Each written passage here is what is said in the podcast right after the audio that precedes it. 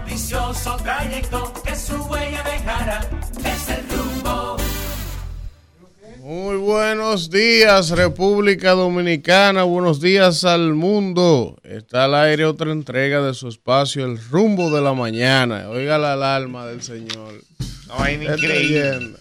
A esta hora que él se levantaba. Me levantaba, profesor, me Qué levantaba. barbaridad. Dios Profesor, yo tengo la misma qué chaqueta, nos barbaridad. queda bonita. Ah, Vamos tenemos que llamarnos para no coincidir. Yo voy a dejar venir aquí. Miren. Eh, Yo voy a venir en franela. güey. Gracias, gracias a toda la gente que nos sintoniza desde ahora hasta las 10.30 en este ejercicio comunicacional donde diariamente pues comentamos, debatimos, analizamos y entrevistamos a los actores que pues de una manera u otra dan vida a la información y colocan los temas de agenda. Antes que todo agradecer a Dios que nos ha permitido eh, pues amanecer un día más con vida, ¿verdad? Y en salud. En salud, poder trasladarnos a nuestro lugar de trabajo, ya eso es ganancia. A veces uno no le asigna la importancia de vida a muchas cosas que nosotros tenemos, como salud medianamente, ¿verdad? Eh, poder ir donde querramos, poder tener nuestros seres queridos cerca de alguna manera, y uno no valora eso hasta que se ve la necesidad de perderlo. Entonces, eh, independientemente de su situación económica, financiera, que en determinados momentos puede estar a la baja, a la alta, porque eso es la vida. La vida es un carrusel de altas y bajas. Eso no es verdad que todo el que nació hasta que se muere solo ha tenido felicidad. En la vida usted va a tener momentos tristes, momentos alegres. Ahora, se trata de ir disfrutando el viaje y de agradecer diariamente por las cosas que son realmente importantes. Pero nada, vamos a dar los buenos días a mis compañeros que ya están por acá. Mañana, mañana es jueves. El, Mm, El viernes. mañana jueves es la fiesta de RCC.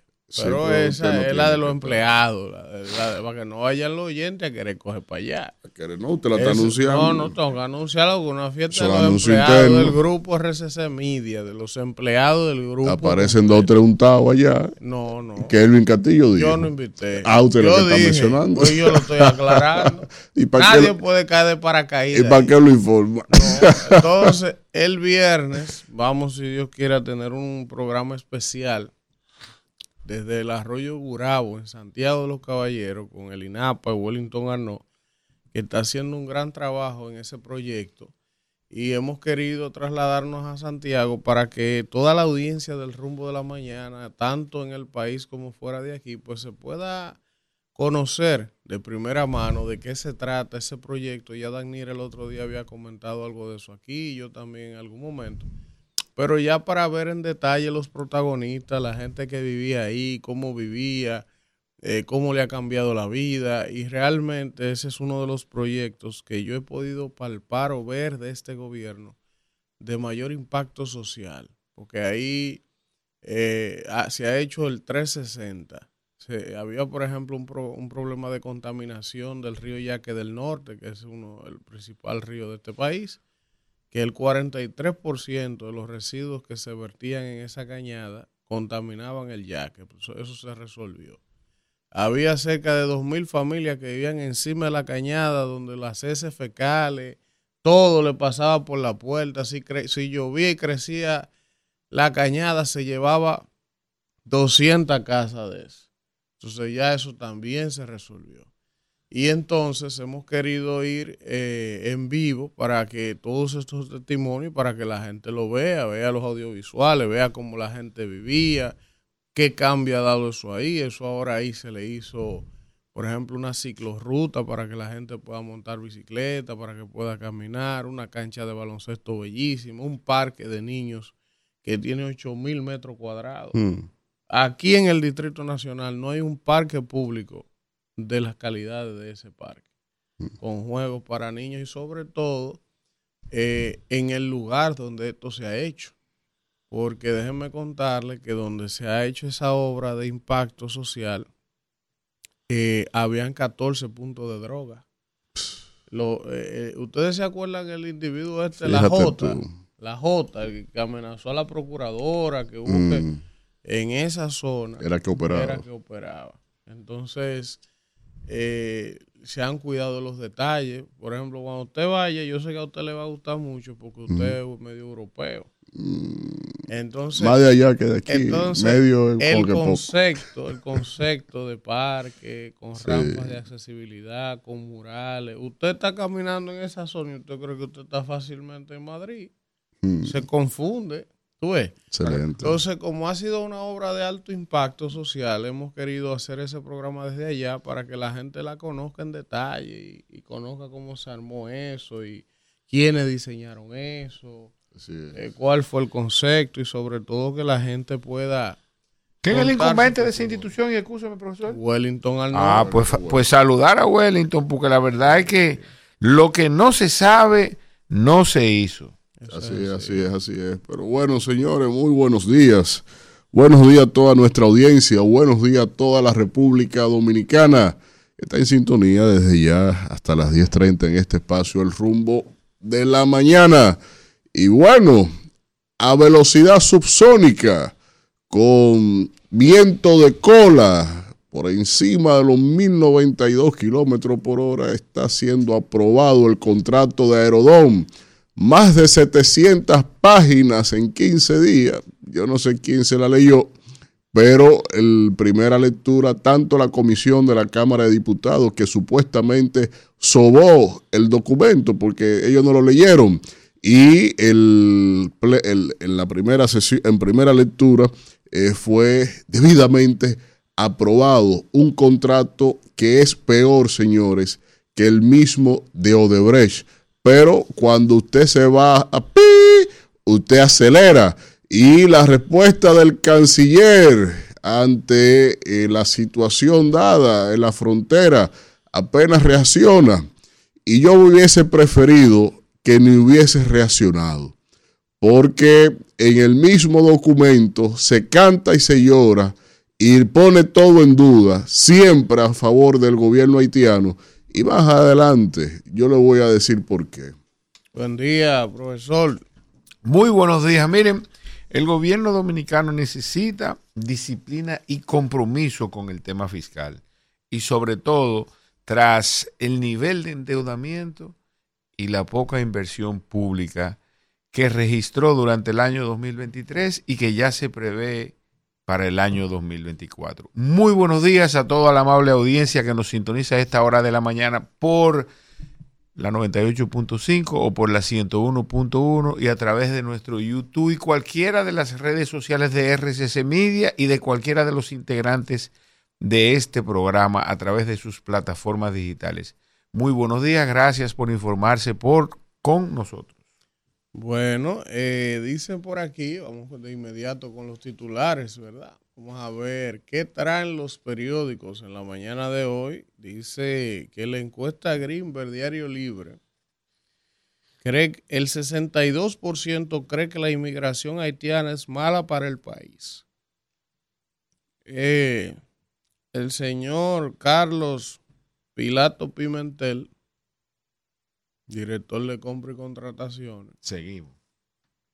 eh, dice que Transcor Latam fue inhabilitada para ser proveedora del Estado. Oye, después que le pagan como 800 millones. ¿Y para qué ellos quieren No, no, y, y- y otra cosa, profesor. ¿Para qué ellos quieren No, no, espérese, profesor, eh, eh, eso no es lo más Qué importante. barbaridad. Lo más importante es Ay, que Dios el actual director del Intran confirmó que real y efectivamente se ha ejecutado el 65% del contrato. 800 y pico le pagaron. No, no, no, profesor, Oye. no, no, no le ha pagado todos esos cuartos. Solamente le han pagado el 20. Lo que confirmaron fue Ajá. que se ejecutó el 65. Sí, pero yo le hago una pregunta a usted, porque ahí hay dos... Aunque como quiera Ah, Poncio ah, Pilato no está bien en No, eso. ahí hay dos, dos versiones. El señor eh, Hochi pone entrevista y dijo que ellos nada más le habían pagado el 20%, que él estaba dispuesto a devolverlo.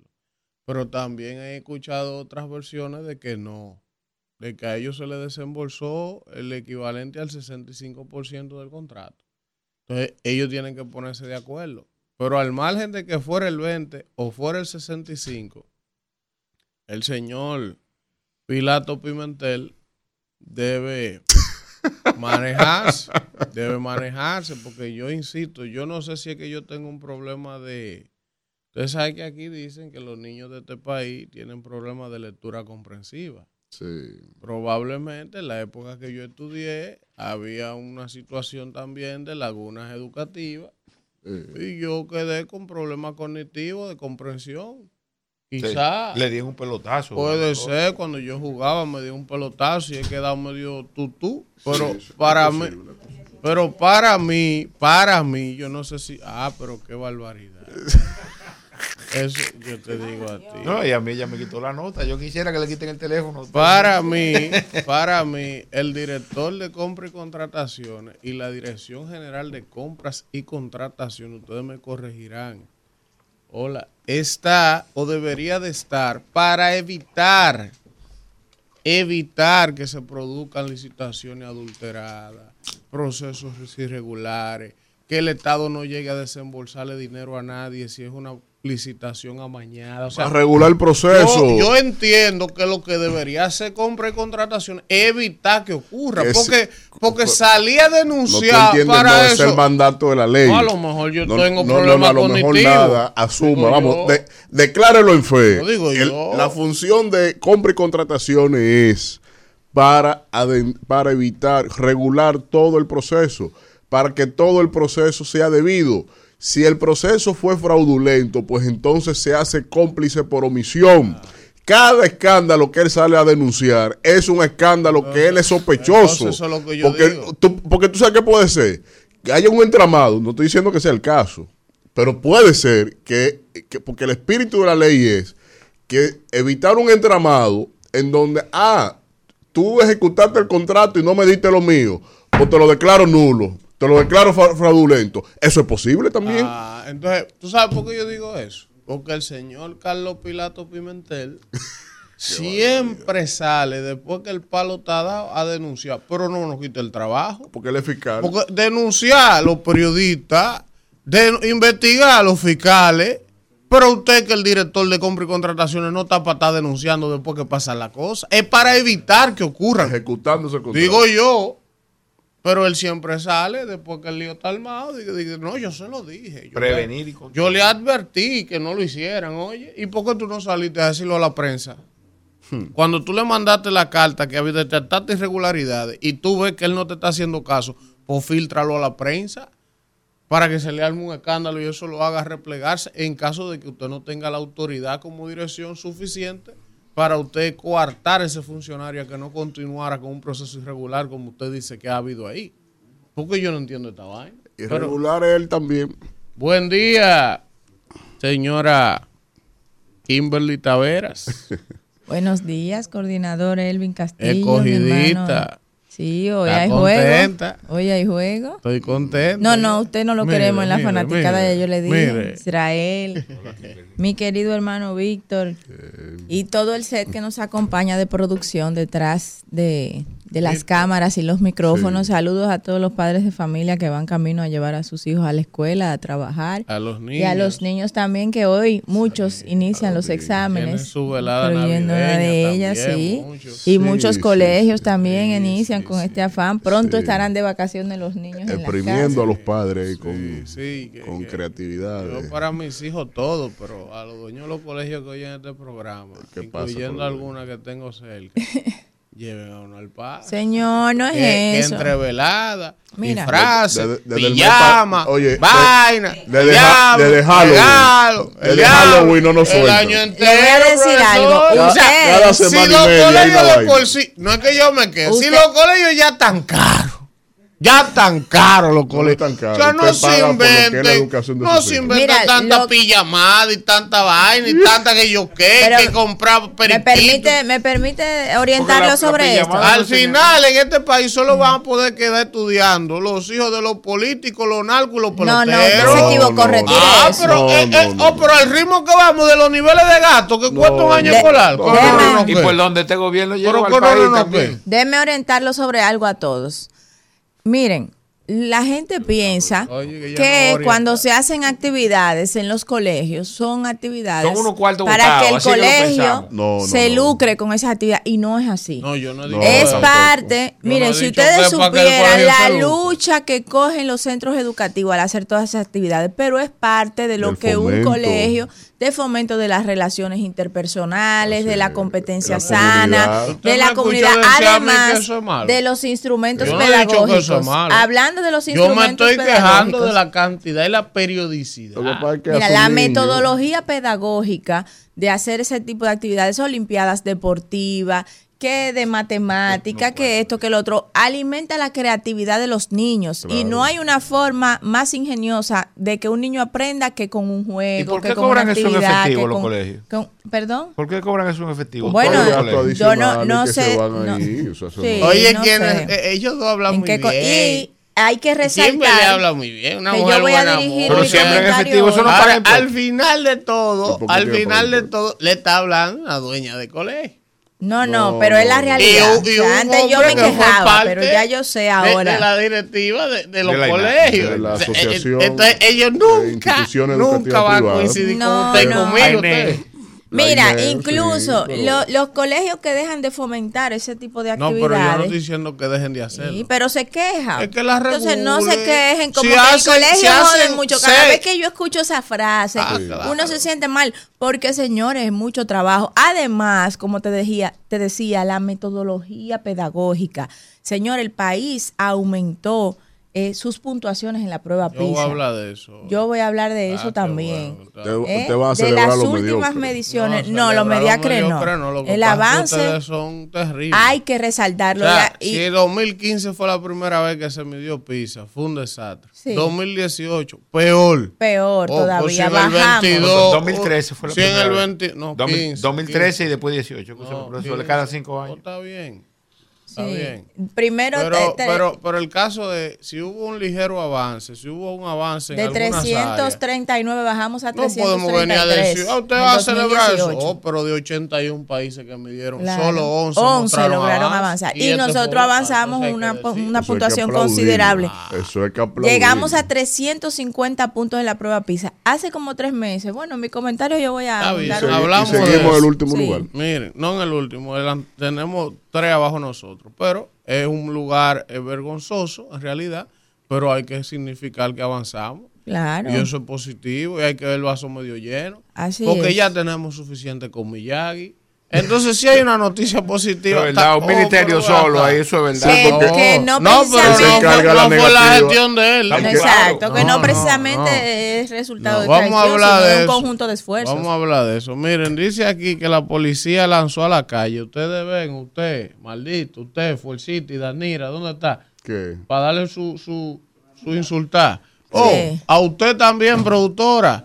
Ayer estaba yo diciendo aquí, ¿usted me escuchó? Sí. Ajá. No, que todos los años tiran un operativo de policía a la Sí. calle. Y Antes este año no lo han tirado, digo líder, pero estamos a Por- 4 de diciembre. De nada, vamos a decir de nada a la Estamos a policía. 5, digo, esperen que en esta semana lo van a aquí. tirar. No, ah, dese sí, el like usted. No, que lo que me voy a dar. Dese el Ustedes like. son unos Me maquinos. escucharon aquí. No, porque tiene que ser cuando diga Son Lionel, 7,000 personas que entran a este presidente, programa todos los días, solo en presidente, YouTube, pero Y dentro de productora, esos, el el- En funciones. Dentro de esos oyentes hay varios funcionarios del gobierno. Quiero decirle que nuestra amiga Gloria Reyes ayer escribió y me dijo, le hice una corrección a alguien que estaba haciendo un comentario aquí. Mira, tú no estás en el programa hoy, pero dile a fulano que eso hay que corregirlo. Esa información no es así. O sea que los funcionarios del gobierno, camino a su trabajo, escuchan este programa. No, no, los funcionarios del gobierno no. El país. El país. El país. Escucha el rumbo de la mañana. El que quiera saber. Aunque hay mezquinos que no lo reconocen. Sí. Pero cada quien que haga su diligencia. Ahora, el tema es que, para que no me desvíen. Sí. Vamos a ver. ¿verdad? Nira Caminero, Víctor Villanueva Sí, y la productora de este programa, sobre todo ayer, me comieron. Tremenda productora a Me propósito. profesor. comieron porque ellos dijeron, ah, todos los años anuncian un operativo navideño y no han anunciado nada. Digo, señora, pero que estamos a cinco. En esta semana, en esta semana ustedes lo van a ver. Ah, sí. Ay, no, que eso debió ser el día primero. Míralo aquí.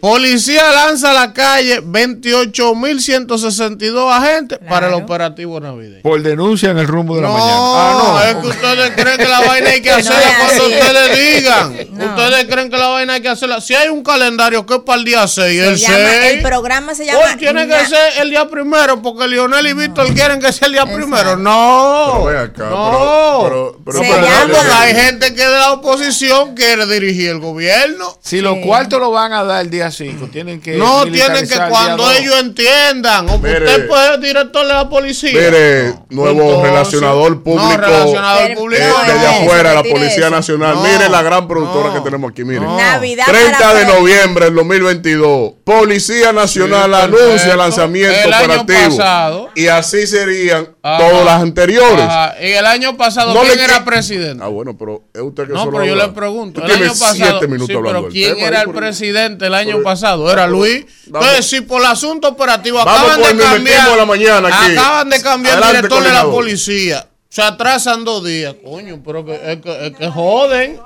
Es que No. Caballero, Yo en mi dictadura so- perfecta digo, pónganle un bozal y tránquenlo. Solo- ya, estoy pero- cansado de pero él. se necesitarían usted y mil Eh, más de usted para ponerme oh, la mano a mí. oh, sí. la, la cuestión está. Oye, Jimán. eh, bueno, yo sí me lo creo, mi Eh. defensa, mi derecho, como lo haría por lo suyo. No, no. El, tem- el tema está, Ajá, el tema está hoy. ajá, en que, ¿cómo es Dios mío. que usted no puede reconocer Ajá. que curiosamente después que nosotros lo decimos Que aquí en eso el no es diga eso, hermano. Cuando todos los años, desde el mes de noviembre, y dele para atrás la noticia, porque yo he participado en algunas cosas de esas. Desde el mes de noviembre se anuncia, con el anuncio, ¿tú sabes con qué se concatena? Con el anuncio del gobierno de la, de la entrega de la regalía. Inmediatamente la policía acciona, Pero, porque eso es Víctor, parte, pero perdón, eso es eso es parte de, un- de los planes Si- operativos de si la tú policía. me dijeras que tú estás diciendo eso y hoy estamos a 22 de diciembre. ¿Qué yo te 22 de dijera, qué? es Dinero en verdad, la calle. Es verdad. Tú estás justificando lo a justificable, pero no lo hagas tan ¿Y qué así. determina que lo anuncien el 2 o lo anuncien el 6? Caballero, antes que circule los que cuartos. antes que circulen, ¿qué cuánto maldito atraco ha habido que tú lo has visto? Por Ah, eso. porque no ha sido usted que lo han atracado, Ah, que llame bueno. la gente que han visto Está atraco. bien, está porque bien. será eso, Está que bien, usted. está bien, no. Porque este país usted sabe que No, está no. sodomizado Oye, el debate, oye el debate. Que la policía no tire el operativo navideño dos días antes. Coño, por Dios. Que no de antes, no, antes que Es cuando circulara él el decida, dinero. usted no es director de la policía, Ah, el que no lo sabe. soy. Por eso, obviamente- cuando ellos decidan, ya, prueben acá. Oye, Do- ¿cómo es? 12 mil nuevos agentes se suman. Mire, Sí, como lo que Doce están, mil. como los que están en la aquí, frontera. dice aquí, Como los que están en la presidente, frontera cuidando. presidente del CONEP, dice aquí, la falta de capital humano pone en riesgo el crecimiento económico. Eso es lógico. Si no hay capital humano, no hay formación, no hay calidad educativa, no puede haber mano de obra competitiva y por ende las inversiones se van a donde hay capital humano preparado. Costa Rica, Eso Panamá. Colombia nos están robando el futuro de mediano plazo de la competitividad, las inversiones y el desarrollo económico y la diversificación de los sectores productivos. Dice aquí, Eso, si no atendemos eso, en los próximos cinco años, en los próximos 15, República Dominicana tendrá una tendencia tan deplorable que pasaremos de ser la séptima economía de la región que somos actualmente, consolidado en los últimos 20 años, a pasar a ser uno de los países que estará por debajo de la media de América Latina y no estaremos más del 15%, teniendo países eh, que ahora están por debajo de nosotros,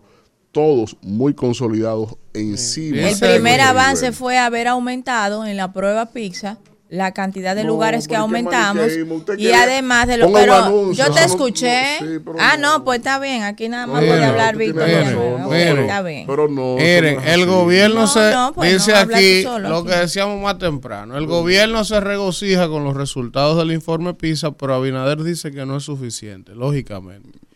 Diputados aprueban la modificación del contrato de Herodón sin leerlo y con informe disidente de opositores. Ya habíamos hablado temprano de eso aquí. Sí, por favor. El señor del colegio de abogados que suelte eso porque me tiene muy alto y se lo dije aquí a los dirigentes del PRM porque es que también son unos locos. Eh. Yo, yo no quiero decirle así, pero se ponen a estar felicitando sin haber la comisión electoral dado el primer boletín, haciendo lío, queriendo arrebatar vaina. Comprando acá, gente. Pero ve acá, mira cómo entonces, mira cómo entonces, porque esa debe ser una lección.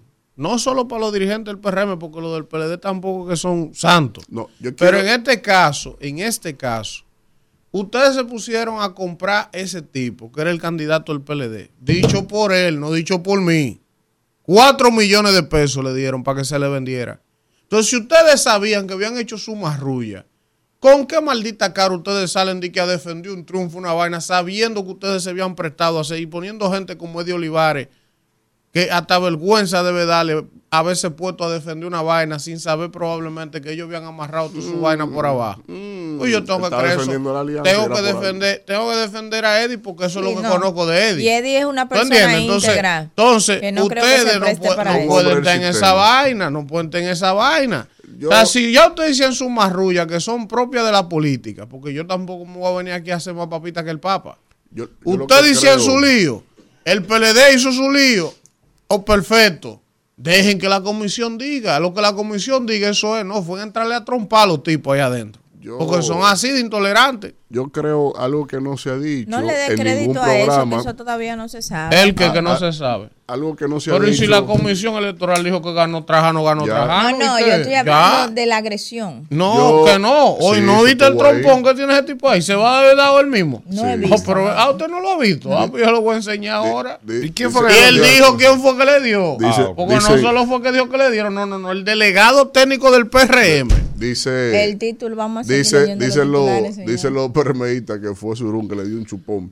Pero el tema está en que algo que no se ha dicho en ningún programa. titulares. Sí, pero en ningún programa se ha dicho que Mm. eh, esa confesión que hizo el ex candidato del PLD al colegio abogado, que recibió un dinerito. Miren, la- el tema del soborno aplica aquí. Yo me imagino que después de esa declaración en el programa El Sol de la Mañana, yo, yo me imagino que hoy la Procuradora General de la República, que es independiente, que es una mujer del sistema judicial de toda su vida, que está en su ADN, tras esa confesión estará sometiendo a todas las partes a soborno, así como se hizo con el tema de Odebrecht.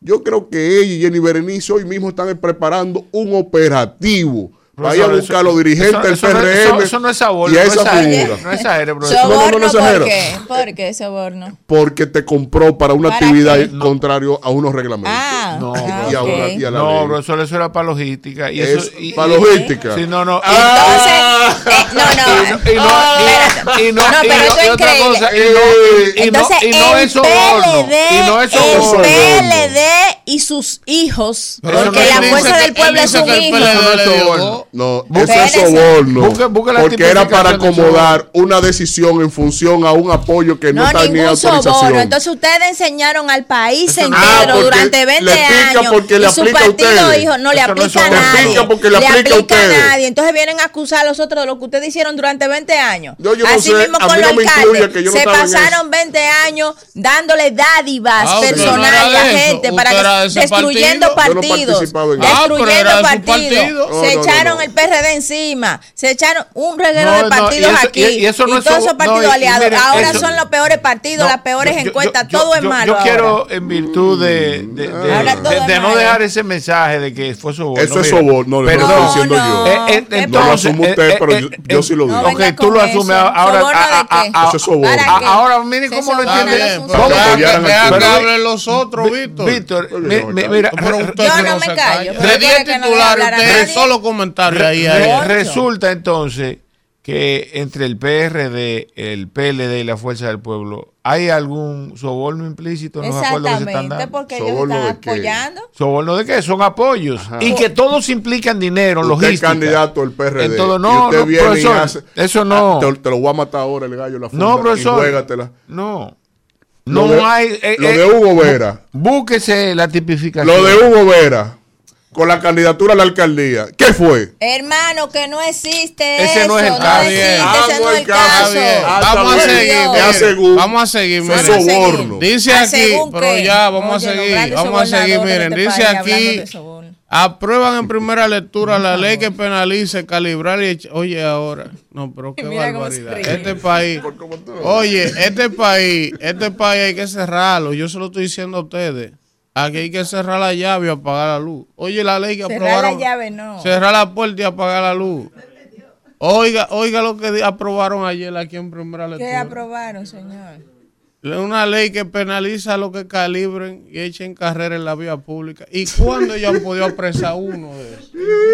Uno de los que echan carrera. ¿Cuándo ellos lo han podido agarrar? En la autopista Duarte se ponen 100 y Pero 200. está bien, qué bueno que lo hicieron, porque así cómo la hacer cumplir la ley? bueno, que lo hagan cumplir, porque Pero lo- ¿cómo? lo- Porque aquí hay miles de leyes que pero- no hay forma de Pero hacerla hay que cumplir. construir el Estado de Derecho. Ah, si pero usted no tiene la base jurídica, ¿cómo usted Y si tenemos la base jurídica de todo lo que tenemos y tampoco se cumple. Pero ¿qué- qué no nos hemos cansado usted mismo de decir en este espacio, de denunciar esa gran cantidad de jóvenes que se mueren echando carreras en la Sí, calle, la policía. Pero lo y que yo también ponen en la vida peligro de los otros Pero conductores. claro que sí, pero lo que yo quiero avance, saber, la ley va a hacer No, algún no cambio es en eso. Es que la La ley, ley de- va a hacer algún la cambio. ley porque de- tú me estás diciendo a mí que para la DGC y la policía, presos delincuentes, tienen que tener una ley. Oh, Si pero- ellos están transgrediendo y poniendo en peligro la vida de otros hay ciudadanos, hay- tiene que haber una ley. Tiene- vamos- no, pues vamos a vamos ver. vamos a ver si el problema era la ley, pero es que los, los DGC no tienen ni siquiera vehículos para caerle atrás a esos tipos. Y son 80 y gasolina. 100 juntos. Eh, ¿Cómo van a llegar en un camión a, Sí, a ellos llegan en camión, oiga cómo es. Ajá, ellos llegan en un camión que tiene una plataforma atrás. Ajá. No, eso es esos son los motoristas que agarran lo- los pedidos ya en la esquina, en la intersección. No, no, Para eso no. son esos camiones de ellos plataforma ahora. Pero ¿y cómo lo van a A subir, los Kimberly, si no lo alcanzan? Y no son motores de carrera y se ponen 100 y 200 de que una patrulla pasa. Sí, se van. la- Motores la- apoyados. ellos tienen sus ¿Qué mecanismos. mecanismo doctor. va a tener? No Vamos me a esté hablando, que usted quiere privar, usted es más guaguaguá de la Cuando usted me cuenta. ve a mí de una vez se le prende No, no, no, no. revolucionario. No, que me encojono. Dios mío, señor. Me encojono. Di que, di que una ley ahora para el que calibre. La ley de ¿Tú, tránsito. tú estás yendo que país Pero- del diablo es este? Pero Sí. señor, pero usted no- mismo, ¿cuántas veces en este espacio usted nos ha dicho? Eso hay Pero que no se necesita una ley para apresar Isidro, esos que esta gente- bandidos. Esta gente No. está Felipe Felipe Agón. espérese. Eso no, eso no requiere ley, eso es manejo temerario. Venga ya. acá, venga acá. Una pela aquí una ley para todo. Ahorita dice el proponente de la ley que hizo una ley en su vida. Se atreve a decir que hizo una ley. ¿Tú una cosa? Tomen No, la palabra la de. Jorge Subero Isa cuando dijo ayer que aquí no se necesitan más leyes, aquí lo que hay que aplicar la que hay Vamos, bien. vamos a, di- a disolver el, el- la Cámara de Diputados y el Senado. Deberíamos. No, Digo, pero antes que vino ustedes. Trujillita, que Trujillita. tanta bomba que caen por ahí, no cae una ahí. Oh, pero bueno. Señores, miren, dice aquí que la rehabilitación del el desnivel de la 27 del INE, el amigo del INE de El obra paso pública. a desnivel. Sí, eh, Buen desnivel, va a durar tres meses, tres meses para arreglarse y van a invertir unos 400 millones de pesos. A los amigos de obras públicas, si alguien está escuchando esto, por favor, a veces deben de ser un poco más explícitos. Por ejemplo, eso fue un tema controversial, que, que se cayó esa pared lamentando la tragedia, ¿verdad? Ya se han hecho unos trabajos. Ayer el ministro del INE se apersonó con su equipo y una rueda de prensa desde el lugar de los hechos, ¿verdad? Con Osiris Entonces, de León. con Osiris de León. Muy bien. Ahora, ¿qué pasa? Que lo que ha salido de esa información es que el costo que han establecido para recuperar eso es de 400 millones de pesos y que la re- reparación va a durar tres meses. Ustedes saben en el país que ustedes viven. Porque aquí de una vez aparecen 8 millones de ingenieros que están diciendo, diablo, 400 millones por ese pedacito de pared. Que eso Eh, costó el ta, ta, ta, túnel. ta. Pero ven acá, ¿y quién dijo que eso cuesta eso? Pero no tienen ni puta idea. De, de- de- ni saben que no, no saben de eso, no estamos en pero se encuentran los 400 millones mucho porque el dominicano así está. A los amigos de obra pública entiendan y vayan aprendiendo en el país que ustedes viven. Comuniquen de manera asertiva, efectiva, sin que se le queden cosas medulares.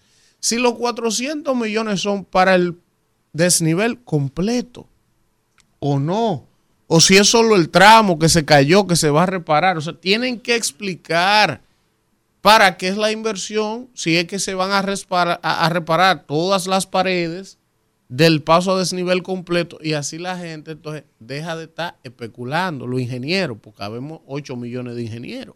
Y otra cosa Porque importante, los otros profesor, 3 millones que hay son de, de amigos vecinos.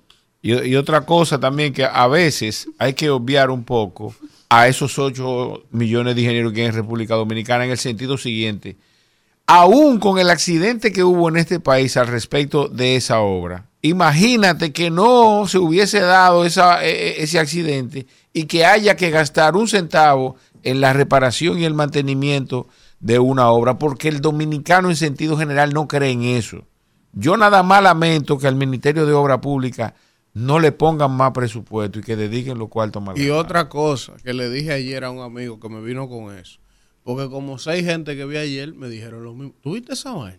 Dije 400 millones la vaina. ¿Tú sabes qué robo es eso? Oye, seis gente me di- digo, pero usted es ingeniero. Porque usted que yo sepa lo que es abogado. Usted no, no- sabe de eso. no sabe entonces, le estoy diciendo a la gente, digo, además, le dije, ¿ustedes creen que del INE y, y- y el equipo de obra pública es tan estúpido para en plena campaña electoral y sabiendo en la sociedad que vivimos, del morbo y el chisme y la vaina, va a salir a una rueda de prensa a decir que eso cuesta 400 millones cuando no lo cuesta para que salgan de una vez los ingenieros de esto, de la Fuerza del Pueblo y del PLD a decirle, mire, eso está sobrevaluado. Obvio que no. Si eso es lo que cuesta, eso es lo que cuesta. Entonces, ustedes ni yo somos ingenieros, por Dios. Calmen su espíritu de Víctor por un momento. Vámonos, Isidro. Exacto, 7.37 minutos, continuamos en este rumbo la mañana y está haciendo su entrada triunfal el señor honorable que ayer aprobaron en primera lectura su contrato aerodón. Pero Dios mío. ¿Usted quiere dar su saludo ante el comentario? Buen día, rumba. Buen día, equipo. Elvin, Elvin vino bonito, igual que Israel, que siempre andan Yo- empepillados. Yo voy a eh. venir en franela aquí porque con Elvin, con estos señores que andan... me- Me, me- me agarraron allá abajo. y que hay, hay- unos cuantos coordinadores de programa que están Sí. teniendo que venir trajeados, compadre. Sí, es verdad. Sí, Ah, Elvin bueno, lo tiene para. Va- Vamos a iniciar el momento de los comentarios en este espacio, iniciando como debe ser por nuestro editorial, eh, con nuestro coordinador, el señor Elvin Castillo, el más conspicuo. Gracias, Víctor, y gracias a toda la gente que está en sintonía con este rumbo de la mañana cuando son las 7 y 38 minutos. Eh, saludar al señor Matías Caminero, el hijo de nuestra compañera Danira, que está viendo el programa y dice que le manden a Santana, Matías Santana, Sí, que le manden un saludo.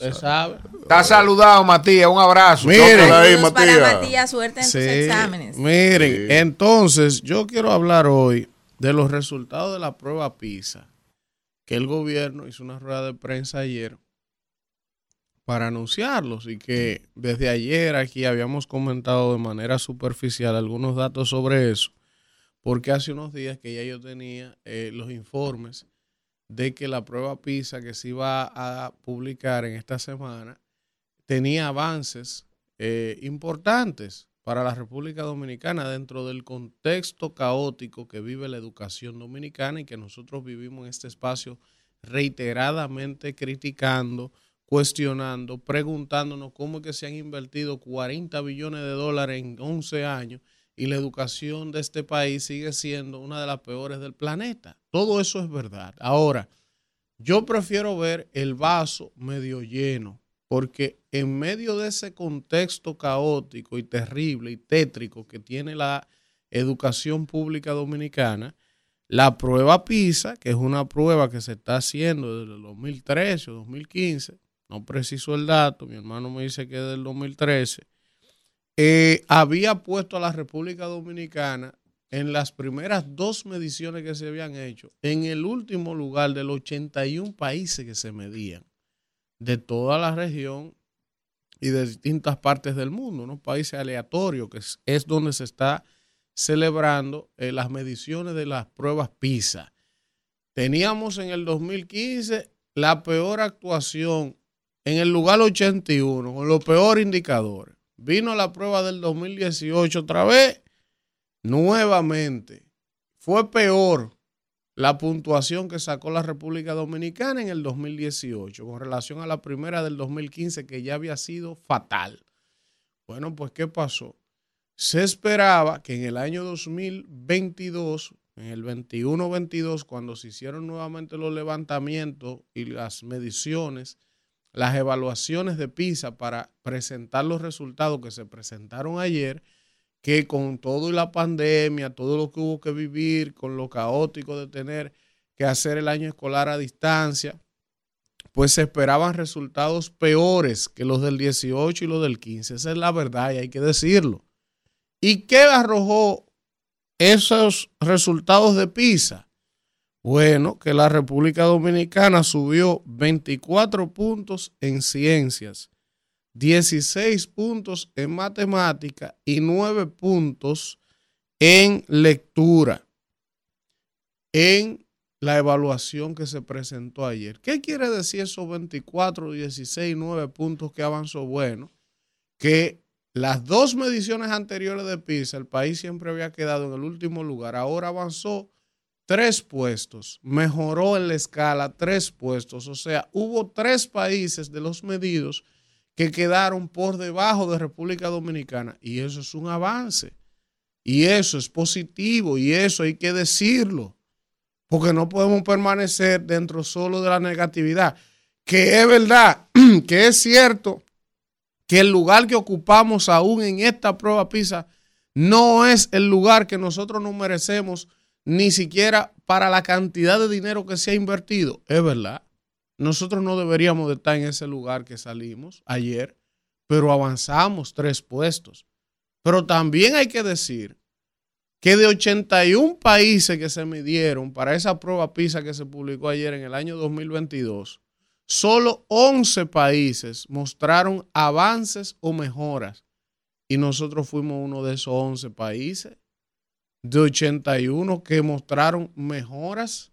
Ahora, hay que decir y hay que ser justo, porque este es un país de mediocre, envidioso, maldito y gente que no le da mérito al otro cuando lo tiene. Ese logro que presentó el gobierno ayer es fruto de la visión y del esfuerzo de la gestión de Roberto Fulcal cuando fue ministro de Educación. El mismo Roberto Fulcal que vilipendiaron, que decían que era una persona que no tenía ningún tipo de conocimiento, porque reitero, este es un país donde la gente sin conocer la formación, la visión, el enfoque del otro, y yo no voy a venir aquí a decir que quizás Roberto Fulcal no cometió errores en su paso por el minero. Ahora, él tenía una visión que la prueba PISA, porque eso no lo está diciendo ni el gobierno dominicano, eso no lo está diciendo el PRM, eso no lo estoy diciendo yo, no, eso, esos resultados lo está dando la prueba PISA, que esa no hay cómo corromperla ni arreglarla, el resultado de eso. ¿Y qué dicen esos resultados? Bueno, ¿por qué avanzó la República Dominicana en la gestión de Fulcar en materia educativa por el enfoque humanista que tenía Fulcar. Fulcar implementó un asunto que se llamaba las cátedras ciudadanas. Y Víctor lo explicó ayer aquí. Y esas cátedras ciudadanas tenían 12 ejes de acción. Y para los niños, educarse de esa manera, que era menos invasiva, era más eh, era más entretenida, era una, manera diferente de educarse, pero con un contenido humano, cuidando los animales, cuidando el medio ambiente, cuidando el trato a las niñas. O sea, eran 12 ejes que Fulcal definió y hizo unas cátedras ciudadanas que se estuvieron impartiendo tanto de manera a través de la radio, a través de la televisión, a través de las redes sociales y por distintas vías por el tema de la pandemia, pero la manera didáctica, ustedes lo recuerdan, todos esos audiovisuales y todas esas clases que se impartían, hasta los adultos, cuando vieron la calidad de lo que se estaba haciendo ahí, decía, óyeme, pero están hasta entretenidos, uno se queda viéndolo. Y hubo, adultos que decían, mira, habían cosas que yo estudié cuando yo estudié, a mí se me habían olvidado y las recordé al ver esas clases que se estaban transmitiendo. Bueno, por, por alguna razón, el equipo técnico de Roberto Furcal hizo algunas cosas bien. Y quien termina reivindicando eso hoy es Pisa. Y hay que decirlo. Porque después que Roberto Furcal de ahí salió de ahí por las razones que fueran, con razón o sin ellas, entonces la calidad educativa, primero, y ustedes recuerdan que a este programa vino un viceministro actual a esa silla, se sentó ahí. Y lo primero que yo le pregunté fue si iban a continuar ese modelo de las cátedras ciudadanas que el profesor Furcal había impulsado, porque es un tema de construir un estudiante humano, humano, que tenga otro tipo de enfoque, no la misma escuela de siempre, con la misma cantidad de materia, con la misma metodología, no. Había un enfoque con esas cátedras de crear un ciudadano con otras calidades más humanísticas, que tuviera conciencia de la protección animal, del medio ambiente, del por qué había que practicar deportes, de todo eso. Y ese señor me dijo a mí, el viceministro de Miyagi, sentado ahí, que no, que ellos no iban a continuar con ese modelo de Fulcal, porque ellos entendían que habían otras prioridades, que ellos tenían otro enfoque y que no. Bueno, pues mira, mira cómo en la cara le ha golpeado Pisa, diciéndole que ese enfoque que Furcal y su equipo técnico tenían era el correcto. ¿Y por qué yo digo que ese era el correcto? No porque yo lo diga, porque en la prueba de PISA, en apenas un año y pico que se implementó ese modelo, ah, hubo avances tangibles que están ahí.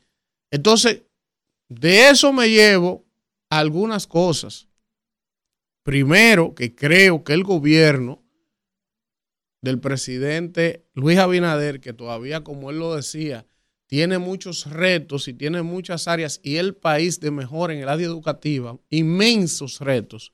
Ahora, tienen que retomar ese modelo de Fulcar. Tienen que ordenarle al ministro que está ahí ahora, que lo desechó y lo descontinuó y no quiso seguirlo por mezquindades, que tiene que retomar ese modelo, porque si ese modelo ya demostró que funciona, con todo y la vicisitudes de la pandemia, eso hay que retomarlo, esas cátedras ciudadanas en el Ministerio de Educación. Y hay que ampliarlas y hay que mejorarlas, pero tomando como punto de partida eso, que ya demostró en una prueba que no se puede manipular, que realmente tuvo un impacto positivo en los adolescentes que fueron sometidos a esos recursos didácticos. Entonces, creo que eso sería lo prudente. Yo sé, y es lamentable decir esto, que para la gestión del señor Miyagi es un trago duro, es un limoncillo que, que Miyagi se está tragando. Un limoncillo seco de los mellizos por ahí. Porque de que él llegó, lo que hizo fue su a pie el piso con Fulcal. Y hablar de todo y no reconoce nada y desechar todo lo que él hizo. Sin embargo, mira cómo la pizza le ha dado en la cara, en la carota a él ahora. ¿Eh? Y yo tengo informaciones de que es tan mezquino que cuando él se enteró que la prueba PISA venía con esos resultados, que de alguna manera eran positivos, él quería hacer una rueda de prensa para salir a, decir lo contrario. Y se la desmontaron, fue. Para que sepa. Se la desmontaron, fue. Y el presidente dijo, no, eso viene a Palacio, a una rueda de prensa, porque aquí hay que ser justo. Si fueron positivos y fue la gestión de Fulcal, hay que decirlo. Pues ni eso quería. Así de mequino ese tipo. Entonces, hasta ahí lo dejo. Te explico. Bueno, regresamos, regresamos en este, pero eso es en YouTube. ¿eh? En el YouTube. No, La eso gente es cree otra cosa. no, hombre, no, eso es lo que yo le expliqué. Ellos están saturados, no tienen tiempo, pero ahora tienen que bajarlo y arreglarlo. Eso es todo. Regresamos en este rumbo de la mañana, cuando son las 7 y 51 minutos, y vamos a darle la bienvenida. Ya él, él dio su bienvenida. El, el- el señor Y el diputado. príncipe del pueblo de Galilea. No. Ayer no apareció por Cuidado, aquí, eh. borracho, Cuidado. ni llamó, ni No, marcó. yo soy, yo, Ese hombre no bebe, ese hombre no bebe. atemio, claro. En la primera de Pedro, en el capítulo 3 y versículo 15, dice lo siguiente, y pongan mucha atención. Más bien, preocúpense por honrar solo a Cristo como Señor, no sean tan lambones. Y estén siempre listos a responder a todo el que les pida la razón de su esperanza. ¿Eh? ¿Por qué tú crees en Cristo? Bueno, porque vivo y camino por su misericordia. Vi eh, buen día a todos los dominicanos de aquí y de allá, que todos los días se congregan eh, en este su programa Rumbo a la Mañana. Profesor, los altos ejecutivos de este medio lo extrañaron el día de ayer en Jalao. A usted. Sí. Eh, ayer fue el lanzamiento oficial Ay, sí. del programa Somos Pueblo, Somos pueblo. que viene por la bacana. Ahora Antonio abusado. Y ¿De qué de- partido? a las 10 de la Antonio mañana van a dar esos. ¿De qué partido? Chola Antonio se ha quedado con todo. ¿De qué partido? Somos Pueblo. Como Ah. pueblo, Del usted no pueblo. conoce, del pueblo. Ah, somos pueblo. El, Sí, que- evite ese baile el, la- de ese tipo. el, el de la. No, yo no. El tengo- de la no. Eh, el de ¿Cómo- los cómo el de YouTube. El de Eso YouTube. mismo. Ahora viene. Que me viste aquí. vaina, pero yo soy un hombre de tenerle miedo a nada. Venga acá. Un hombre que no tiene cola que le pisen. Vamos con la gente. Buen día. ¿Quién nos habla y de Ellos te- dónde? ellos te la inventan si no tienen. Buenos días. Eh, el león de Manhattan de una vez. Bueno, sí, no, porque yo, yo llamo porque aquí Si no nos dejan soñar, no los dejaremos dormir. pagan para que yo llame, yo llamo por, por, por, por mi cuenta, ¿ok? Eh, otra cosa, Yo no te oí, León, que ellos no se callan. sí, déjame decir dos cosas. No, pero que tú dices León otra vez, pues a mí no me dan tarjeta ni recarga como a las frádulas que llaman ahí. Eh, Qué barbaridad. Mira, eh, eh, yo supongo que ese estudio que hicieron de que esos muros hay que reparar y todo, fue que usaron los 140 millones de dólares que cogieron en, en diciembre pasado para eh, reparar la, la eh, para darle mantenimiento a las vías. Y otra cosa, señores, que yo veo que a, en Dominicana le dan realza a gente que no han hecho ningún aporte, no tienen ninguna impronta, no, no ha aportado ninguna idea. Por ejemplo, cuando cuando Margarita y Raquel y, y la esposa de Danilo eran primera dama, tenían su despacho ahí, tenían varios programas y siempre se veía bregando entre, entre la gente pobre. Ahora le dan una realza a, a Raquel Ebaje que cerró el despacho de la primera dama. No di que podía economizar, no y, y, a veces sale con un allante, con, un, con uno que tiene un problema ahí, y dice que vamos a resolverle, qué sé yo qué. Ella se el despacho la primera dama porque le tiene asco a los pobres.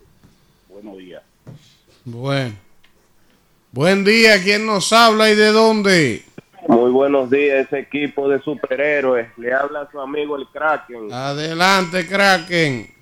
Bendiciones para ti, Elvi, Víctor, Alfredo. Hola, hola, gracias, Elías. bendiciones. Pero, Gracias, Alfredo, nos gracias, hiciste gracias. falta el día de ayer. Bendiciones para ti. Gracias, también. gracias, hermano. Bendiciones. Elvi, yo estaba escuchando tu comentario y hay algo que bien mencionas, que es cierto que el país debería estar en mejor puesto, pero una vez yo hice un comentario relacionado en que los grandes procesos suceden de pequeños cambios, porque quizás en años anteriores hemos tenido peores puestos, pero estamos escalando y eso es un punto de partida para seguir escalando puestos en el nivel de educación. También estaba mirando algo que dijo el presidente Elvis, y es como que va a ser unos operativos de seguridad en las calles para esta Navidad. Y tú sabes que siempre me ha gustado, perdón, eh, como resaltar las cosas positivas del presidente debido a que en las Navidades hay demasiados excesos y veo bien que el presidente se está preparando para brindarnos seguridad en las calles. Bien. Buen día. ¿Quién nos habla y de dónde?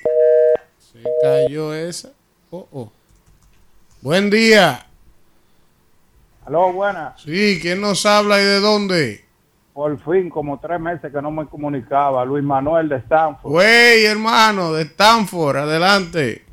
Primero, ante todo, mira, eh, ¿cuál es la fecha del encuentro? Yo soy como Gineo, ¿oíste? A mí nadie me salió a buscar para yo pertenecer a este, a este equipo. Ahora Te vamos a avisar, te vamos a avisar. Hay que reservar también una candidata, eh, otro puesto ahí eh, en esa fiesta, Luis Manuel de Stanford. príncipe, yo tengo tres años y pico. Ah, no, está reservado, igual que Rafael. Eso es verdad. Está reservado. Eh, oye, una, dos cosas, Elvin, rápido. Mira, primero, excelente tu comentario ayer, Elvin. La diferencia de nosotros y Singapur es el régimen de consecuencias. ¿Qué le pasa a los políticos corruptos en Singapur? ¿Qué le ya. ¿Qué le pasa al que roba en Singapur? Entonces es régimen de consecuencias. Otra cosa, sobre el PRM, Elvi, lamentablemente el PRM no deja de hacer el mismo PRD, PRM, se matan entre ellos. Mira, Elvi, ese lío de la senaduría es porque todos ahora son de que, que candidatos presidenciales, Elvi. ¿Tú te acuerdas como dicen en el Cibao? Son unos untados, Elvi. Porque ¿Quién conoce a esa gente? Esa gente tiene tres votos en la capital todito porque tienen puesto por esa gente a nivel nacional. Mira, el que más supuestamente tiene eh, popularidad es David Collado, pero David Collado ha llevado ahí porque, lo, porque los vecinos lo, lo, lo llevan a Calito Melvi, porque tú sabes, él fue síndico, pero fue síndico una sindicatura que los vecinos se la compran a Danilo que mata, que Danilo acabó con Guillermo, con, con Domingo Contreras para dar la sindicatura a, a, a, a este hombre. Entonces, ¿dónde están esa gente que son ni que tan populares para ser presidente? No, por eso es que ellos han acabado, no defienden a Faride, porque ellos ven a Faride como que una contrincante para como candidata presidenciable. Pero Elvis, nada más en su mente pueden ser presidente, un lote de alita corta que nadie vota por ellos. A mí me gusta Yayo, ¿a ti no te gusta? ¿Quién nos habla y de dónde? Buen día, buen día. Miguel Cabrera de Brooklyn, Elvin. De Brooklyn. Miguel, dale. Sí, señor. Eh, dos cositas, Elvin. Primero, para felicitar a Ben Martínez por presentar el plan de salud del día de ayer. Muy bueno. Eh, segundo, Elvin. Eh, recuerda que eso de la educación conlleva tiempo. Siempre se ha dicho. Y por eso, desde que se comenzó el 4%, no se iban a ver de una vez los resultados. Eso también es parte de la implementación del 4% y el presidente de Ramiro Medina. ¿Ok? Pasen bueno. Bueno. Buen día, ¿quién nos habla y de dónde? Le habla David Pérez, zona oriental. Adelante, don David. Me dicen que están llenos de basura. Lleno es poco, nos están matando. Eh, la yo no se lo por dije. aquí, la plaga. Y un charco de, de agua con gusano. Dios va a resolver eso. Mira, eh, la razón que yo estoy llamando, Elvi, por favor, llamado y al presidente, que acudan al Darío Contreras, que Roque, el director, se está comiendo la gente que hay. En el Darío. Una jeringa, 20 pesos, costar 400 pesos, un abuso. Y una, y una, y dándole arroz con salsa a la gente, a los pobres infelices pacientes. Le mandan una revisión, que se lo están comiendo vivo, chupándoselo para su bolsillo. Pero, hermano, Diga. explícame de nuevo y despacio, porque no te entendí. ¿Qué es lo que está haciendo el director del Darío Contreras? chupándose y sobrevaluando, y sobrevaluando toda su administración en el. Y a la gente, mal- como dice, maltratándolo y todo. Como dice, ¿Tú trabajas ahí?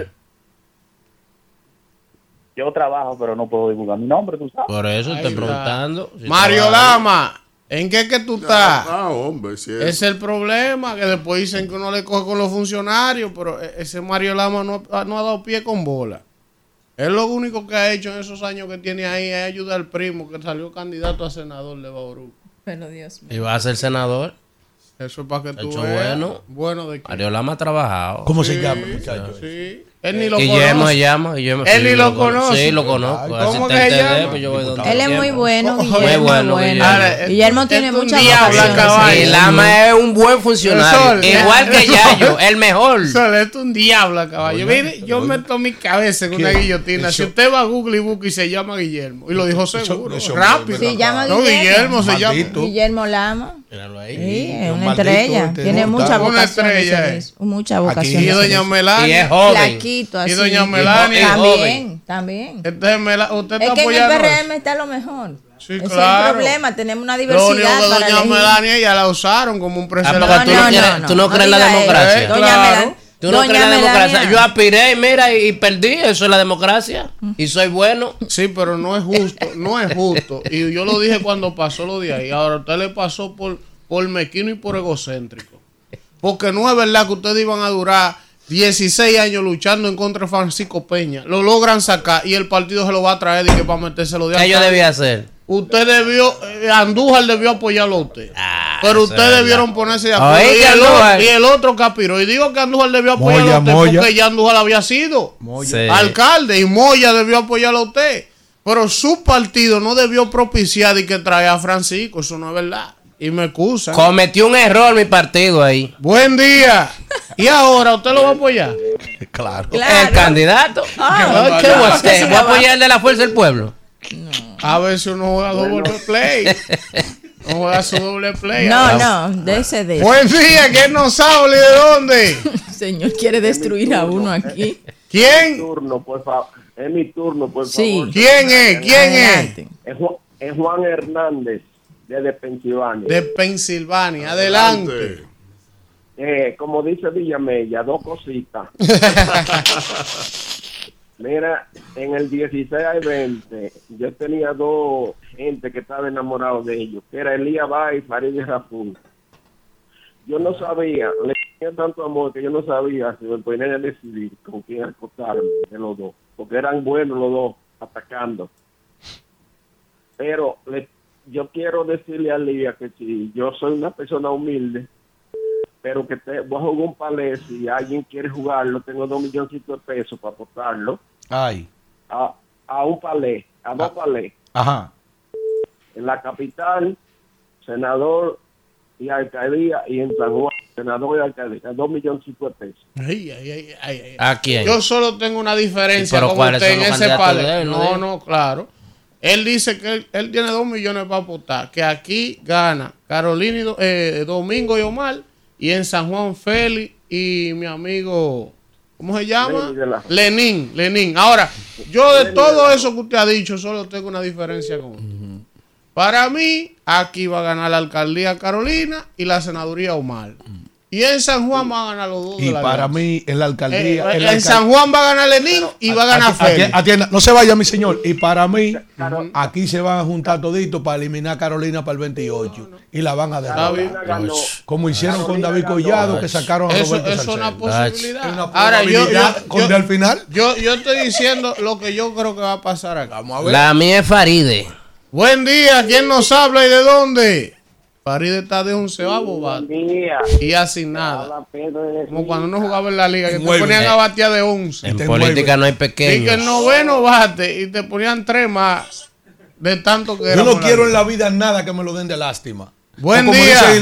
No, pero esa se lo ganó. No quiero nada regalado. No, esa se lo Decía ganó. No, no. Buen no. día. Esa no está ahí. ¿Quién no, nos habla y de dónde? Habla Pedro de Suiza. Oh, el embajador del pueblo de El Galilea. pueblo es, es internacional hoy. Vamos. Eh, eh, Alfredo, tiene que dejar de andar con Elvin, que Elvin le echa burundanga la. Sí, las burundangas. Qué aquí. Sí, sí, sí. Hay muchas burundangas, sí. Él. ¿Qué es esa vaina? Yo le tengo una le tengo una pregunta al diputado. Ay, ay, ay. Adelante. Eh, Viene. Atención, diputado. Vamos. Que, si él se recuerda cuando fue el sol de mediodía, que el perverso de Iván Ruiz acabó con él. Él tenía prueba de Abigail, que tenía un prostíbulo en la 27. Ay, ay, rumba Cafeval. Pero acabó conmigo. Se no, llamaba así, igual que esto se llamaba. Rumba, ¿Cómo se rumba. llama? Dios Rumba. mío, Pedro. Buen día, ¿quién nos habla y de dónde? Sí, buenos días, Elvin. Feliz Peralta de Lobo, Massachusetts. Adelante, Boston. Serán Oh, tiempos pero de show. más han entrado los de fuera. ¿Y qué es lo que pasa? Eso eran tiempos para gusta, darnos a conocer. Buen día, Boston. Yo, Ya no Déjeme escuchar, por favor. sí, sí miro la noticia. Ahora, yo quiero que mañana o, o esta misma o esta misma mañana a mí me enumeren cinco obras de alta envergadura de Carolina a favor del Distrito Nacional. Que no sea remozar parque. Ah, cinco bueno. obras, que me lo digan. Cinco obras de Carolina. De Ahí está. no- Dice que él quiere que le, no, le enumeren cinco obras de Carolina que no sean parques. Hay uno, el odio que tú le tienes. Buen día, ¿quién nos habla y de dónde? Es una obra. Sí. Buen día. Albert de Ocoa, Adelante, Albert de Ocoa. verdaderamente que esta gestión de gobierno aquí en Ocoa ha hecho un excelente trabajo. La semana pasada acaban de inaugurar tres carreteras aquí que van a ayudar a impactar a todo el país, no solamente a Ocoa, porque aquí en Ocoa el 80% de los invernaderos están aquí y los vegetales que están en el país salen de aquí de Ocoa y con esta carretera va a ayudar a que nuestro municipio, nuestra provincia avance. Bueno, ahí está. Profesor, usted vio a su amigo, a Carlos Pilato Pimentel. ¿Qué dice él? Ahora dije que le suspendió el registro proveedor del Estado para siempre a Buen día, Elvin. Buen día. Pero que sin una, sin una, sin una sentencia él no puede hacer eso. Buen día, ¿quién nos habla y de dónde? El Meloso de Santo Domingo Norte. Dale, Meloso. El Yomel de Santo Domingo Se Norte. está poniendo bonito, mi hermano, con esta alumbra están alumbrando todos los sectores de las zonas rurales. ¿Cómo? Hay que aplaudir al señor presidente, a Mejía, por el buen trabajo que están haciendo. Oye, Mejía, ¿tú sabes cuál es iluminación. Y otra El de cosa, este. Elvis. Otra cosa, Elvis. Diablo, ¿Tú primera vez que llaman a un Santo programa. Domingo Este, de- ¿Tú sabes por qué en Santo Domingo de Este escogieron a, a Francisco Peña? ¿Por qué?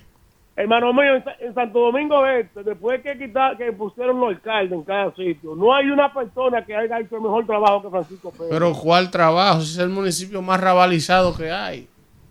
Pero ¿y cuál es el trabajo? Porque eso es lo que a mí me molesta. Yo no tengo nada en contra de ese municipio, tengo muchos amigos ahí.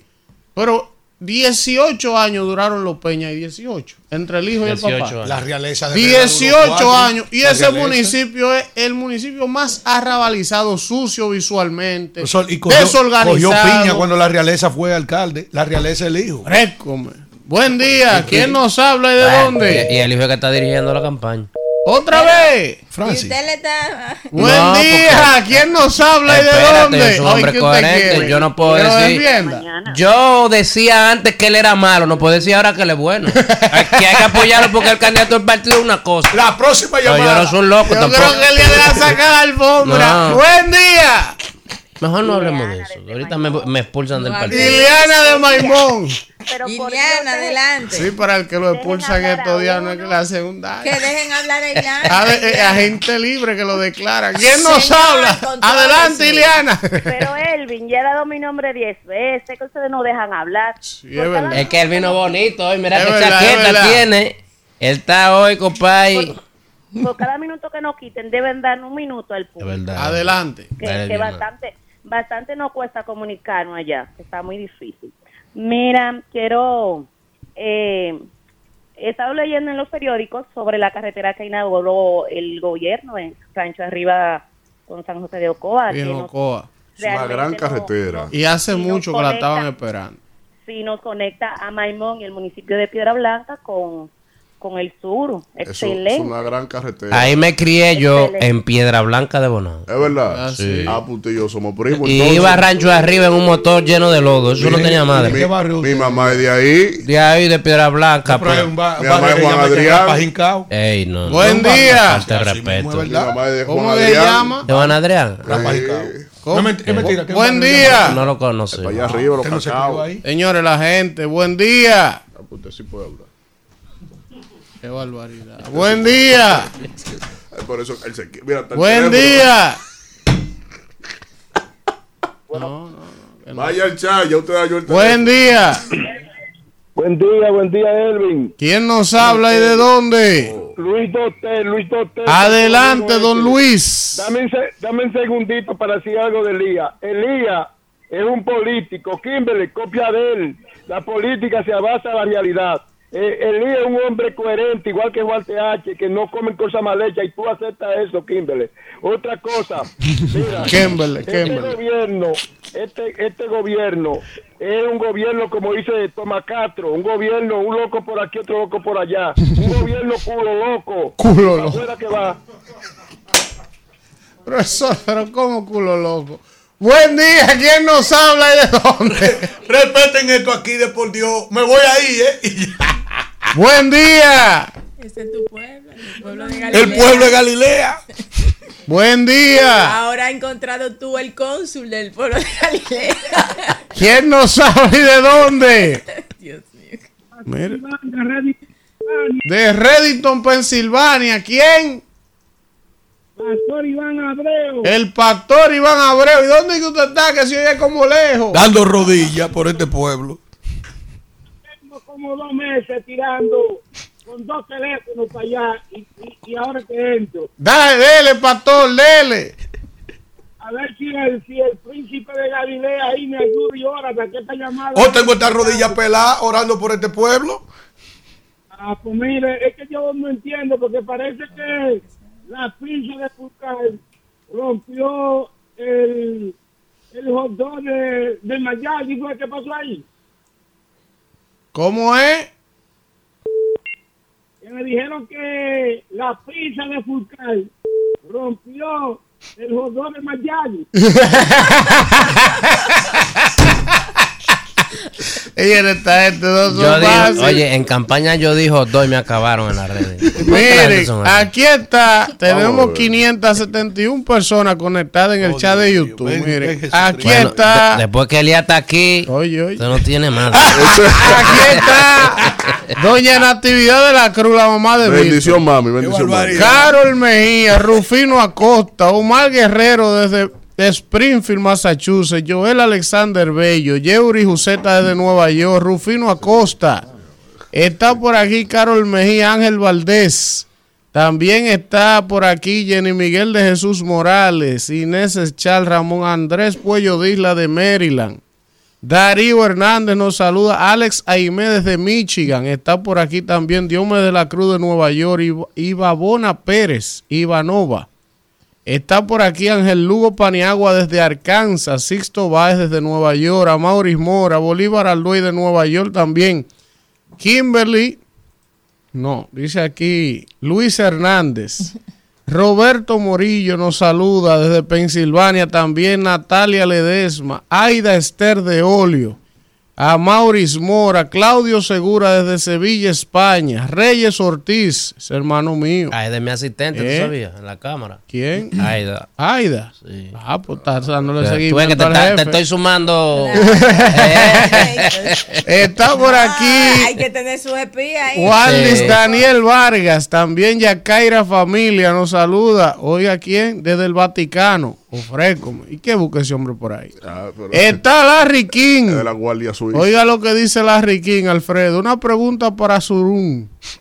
¿Se convirtió en pastor evangélico? Estaba bravo, Hay que, Eh, pre- hay que preguntarle Hay una al príncipe de. Galilea. Hoy, hoy será, hoy será juramentado Ajá. Trajano eh, Potentini, Vidal Potentini. Como presidente Eso va para los tribunales. Va- Pero, pero, se- pero si lo van a juramentar hoy, que manden los SWAT. Eso va para los tribunales. no, ahí el, Sol, ahí el- quién fue el derrotado antes de irnos la pausa. ahí el dato eh, se va, va a ser juramentado. Jessica Jiménez Núñez. Saludos a Jessica sintonía. ahí, a Joel ahí. Que está Le voy a decir quién fue el derrotado. abogados. Keaton García. Dándome con Sol, cariño. Usted sí. sabe que mucha gente Sí. Eh, ha tenido mucha conjetura sobre los responsables del triunfo o la derrota de Johan López. ¿Alguien conocía, usted que es abogado honorable, usted conocía a Johan. López? No, No, no la- la verdad. Usted no, No, habla mentira. Usted jura no. decir la verdad y No, nada no, más que la verdad. No, él No no lo lo conocía. Lo conocí. Johan López. Después cuando lo lanzaron, pero yo no lo conocía. Johan López es el es el Pero a Leonel nadie lo conocía en el 96, ¿eh? es el consultor jurídico de agricultura. Sí, él es del clan. de- Y, y la- y Sí, Freddy de- Fernández, Sí, él es del clan. de Freddy Fernández y Limber Cruz son quienes tienen sus manos metidas en ese conflicto, eso hay que decirlo. Porque ellos fueron que llevaron a ese desconocido a eso. Pero Ahí. mire, pero mire Pero y eso está penado por Oye, la ley. No, no, Oye, bien. no. Ah, pero él es que- dominicano y mira abogado. que- pero pero por qué interesante, espérese. Ahí mismo, ahí mismo que usted trajo eso. Mire qué interesante eso que dice Alfredo. Israel, atienda para acá. Atienda para adelante. Mm. Usted sabe que Danir había dicho aquí, cuando empezó el lío, que eso se parecía mucho al rebú que hubo en el AMPA Sí. el año pasado. ¿Quién ¿Se fue que lo hizo? Ese rebú lo Él hizo mismo. Freddy Freddy Fernández, también. Entonces, fíjate que el mismo modus operandi. Asaltaron el Porque. Él es asaltaron que el compite colegio. El que No, no, no. competía. Sí. Competía. Él, iba- él iba- Ese, él- él ese. tenía, él tenía Entonces, en una esquina. La tenía, asaltaron, la fiera. asaltaron el local de Lampa, De la y AMPA. trataron de asaltar el colegio. Eso mismo. Le agredieron a, a uno de los jueces, dieron un trompón por aquí. A Jeppe Entonces, Zuncar. Ese modus operandi de Freddy es del Fernández. equipo de, De Freddy, Fernández. y Limber. Así, Exactamente. exactamente. Oh, Entonces, ¿tú sabes qué es lo grande de eso? Jeppe es un ¿Tú hombre decente. Sí. La Ah, misma bueno, claque. mira, tú eres un hombre justo. Sí, ¿Sabes qué es lo, es que- grande de todo eso? Que esos, esos tipos son tan bárbaros que hicieron todo lo que hicieron, que ese tipo debería estar hoy en la Fiscalía del Distrito Nacional Correcto. investigando. Pues el tipo ha admitido un soborno. Soborno. Oye, No, bien. Él te dice que no. ¿Tú sabes No, qué es lo no grande de so- eso, no, no, no, eso no es no es soborno, soborno. eso no es Sol, ¿sabes soborno. lo grande de eso? Que no querían echarle ese muerto dentro de su mismo partido a otra gente, sabiendo ellos que es su mismo modo operandi que lo hicieron en el AMPA y que los responsables fueron, fueron ellos que trajeron ahí un desconocido que solamente ellos intentaron meterle cuarto. Vamos, Isidro. ay. Rumbo de la mañana. Estoy Miren, hoy tenemos en este rumbo de la mañana dos platos fuertes. en este programa. Claro, dos y yo, que invitados. siempre estamos aquí. Por favor, estamos hablando serio. Miren, dos invitados de, de alto nivel, de alto calado. Estamos hablando de nada más y nada menos el señor Julio César Valentín. Sí, ese amigo. Ay. Por amigo hoy, presidente del. Partido Sí. Justicia Social. Una dama de hombre. Dice. y entonces ese, verdad. también, también va a estar con nosotros el señor Jean Luis Rodríguez. Ah, ¿Eh? una estrella. Amigo mío, fuimos diputados juntos. No es tan amigo mío. Porque Una era amigo mío antes de ser funcionario. Ahora Sí, ya yo no. quisiera que No, fuera claro más sí. amigo mío, pero me ha soltado en banda. No, él- eh, hoy él va a reme- remediar. Que está se bien. reivindique Es- hoy. Es un invitado importante. Yo siento que me están cercando. y ha hecho un maravilloso trabajo, Sí, hay que sí. decirlo, señor. Eh, es un ejemplo. Bueno, Él tiene dos ministerios. Él, él ha hecho De un la buena trabajo. política. Dos ministerios Él- tiene. él ha es el único gobierno que una sola persona tiene un ministerio. Sí, sí. Pero él, Él ha ¿qué hecho un No, trabajo. eso no puede ser. Él ha hecho un trabajo. pero bueno. Que yo no ¿No lo veo. eso? Él ha hecho un trabajo. Oiga esto. Ah, pero él ha eh, hecho eh, un dentro trabajo. de los jóvenes de nuestra Kimberly, generación, quizás no de la tuya, porque tú eres un poquito más avanzado de atienda, edad. Eh, escuche, bájame. Se ha destacado. eh, por favor, por favor. Diga usted, director. Miren, él ha hecho un trabajo. Yo lo que no veo si ha sido bueno ni malo. Si a ti te lo dan los nombramientos, no veo bien qué es lo que él ha hecho. Si tú te lo dan los nombramientos, tú lo coges. Es que de lo que yo no estoy de acuerdo es lo que no está bien. No es lo que me lo diga sea Elías o Elías. Vamos con el comentario de Víctor. Villanueva. ¿Cuánta gente no hay con capacidad para dirigir una institución del PRM? No solo, oiga. ¿Por qué uno tiene que tener dos? Vamos, no ayúdenme puede aquí, ser, aquí. bien, Eh. Alfredo la No, Cruz, pero no es Claudia. que él se maneje bien Por favor, ayúdenme, Elías. Miren, Dele. Los dos- vamos, ya, Kimberly, PRM. cállate, ya, ya, ya, ya. Por Ah, no, yo favor, me voy, por yo me favor, voy. miren. No, no se vaya. Vamos con el comentario del señor que representa en este programa el partido de un señor que nos dio una queroseada en el día de ayer, el presidente Fernández. verdad, se el señor, ahí, el señor No, no, no, no. Víctor Villanueva. No, no, no, pero no. tenemos plan. Pero retire dice- No, retiró dice- nada. Dice Héctor No, Acosta, dice no, no. Héctor Acosta el Si torito en una canción. usted menos. eh, uno quiere para que lo quieran. Así si uno es. ama para que lo hagan. Así es. Sí. Adelante. Víctor, por cierto, Señor. me tiré una entrevista. Mira, no Sí. es tan loco. Javier Milei con, con Jaime Bailey. Sí. Milei Ah, y Bailey. Pero Milei no es loco, ¿no? Los dos son locos. El bisexual. Mira, Señores. invitaron a Carlos Peña a la toma de posesión de Va a tener que Milei. resetear Ajá. esto. No van a cortar eso. Sí. Ah, pues mira. Invitaron a Carlos Peña a la toma de posesión de Milei. De Y evidenció que no es lo mismo con guitarra que con violín, profesor. Sí. Las no- medidas no... son tan drásticas ni en el tiempo que lo había previsto. Eh, Exactamente. Pero él no ha llegado, déjalo que llegue. ¿Usted cree que ese viajecito a Washington DC fue para. para Isidro, vamos al cambio y venimos. ¿Para qué tú crees que fue? Rumbo de la mañana. Regresamos en este rumbo. Ay, si esta pausa se oyera. Regresamos en este rumbo de la mañana. Ahora sí, vamos con el comentario del señor Víctor Villanueva, eh, miembro del partido Fuerza del Pueblo, que no aquerosian ayer. Así es, bueno. Si usted, Adelante. Si usted se siente así, quien no aquerosió en verdad fue el canciller de la República Dominicana, que nueva vez hace lo que quiere con respecto a cómo se debe de representar y defender los intereses de la, del país. Yo hoy lo que yo no voy a ahondar en elementos subjetivos, en cuestiones calificativas con respecto a las actuaciones de este que considero un traidor a la patria, que lo tienen ahí y por lo tanto también su jefe podría cargar con esas calidades, porque lo que aconteció, señores, en la frontera, eh, esto último que se documentó, eh, no es cualquier cosa. Para el orden internacional, para el derecho internacional, es una transgresión a, la integridad de tu territorio. Cualquier incursión de cualquier tipo, y más con efectivos militares armados, eso en el derecho internacional equivale a una declaratoria de guerra. En el derecho internacional existe una Corte Internacional de Justicia que, eh, cuyo estatuto cada Estado miembro de la ONU lo asume como jurisdicción a su nación y tanto Haití como República Dominicana son signatarias de ese estatuto y desde ahí cada Estado tiene la obligación de cumplir un conjunto de principios de derecho internacional que eh, son los que eh, definen esencialmente la eh, actuación, lo que moldea la actuación del Estado de cara precisamente a su eh, eh, condición de soberano, de las responsabilidades que le son oponibles y todas las normas del ius cogens o las normas erga omnes que le son íntimamente vinculantes en la actuación del Estado. Existe un conjunto de sentencias, vastas sentencias, que, eh, que han condenado y que han generado efectos jurídicos sobre los estados que se ven en controversias como esto que acaba de acontecer en la frontera.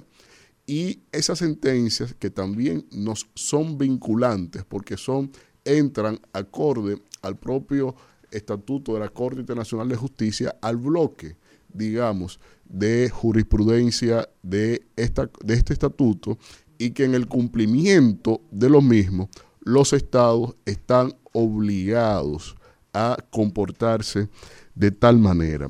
Cuando usted ve el comunicado que eh, manda el flamante canciller nuestro a la nota diplomática que manda el canciller nuestro, la cual eh, les indico que acorde al tratado, a la Convención de Viena sobre relaciones diplomáticas, se tiene que agotar la vía de la publicidad de la nota para, por los organismos eh, oficiales de la Cancillería para que tenga cierta relevancia y efectividad en la comunidad internacional. Pero ni siquiera en la página web de Cancillería ni en sus redes sociales la nota diplomática supuesta no ha sido eh, divulgada debidamente. Pero fíjense cuál es el titular que le sacan a la prensa este gobierno de propaganda eh, de pacotilla, porque si propagandaran lo que tiene contenido, si algo sustantivo, pero imagínense ustedes, tienen que dedicarse a darle gracias a Dios hasta por las cosas malas, gracias a Binader hasta por las cosas malas que nos acontecen. Pero en este caso, la nota diplomática del gobierno dominicano enviada supuestamente al gobierno de Haití por esa incursión de militares en nuestro espacio, por la transgresión a la libre circulación de dominicanos que tenían mercancía, por la agresión de productos comerciales que también está tipificado en las reglas de la OMC, y nada de eso fue señalado en la nota de prensa. El titular que ellos sacan es que condenan en los términos más enérgicos. Y cuando usted va a lo que trae algunas notas de prensa de la prensa, eh, cuando usted va al cuerpo de lo que señala la, prensa dominicana, eh, sacamos frases como la siguiente, que no se vuelva a repetir. Lo ocurrido es inaceptable. Eh, pero oigan cómo el mismo canciller le da la excusa al gobierno haitiano.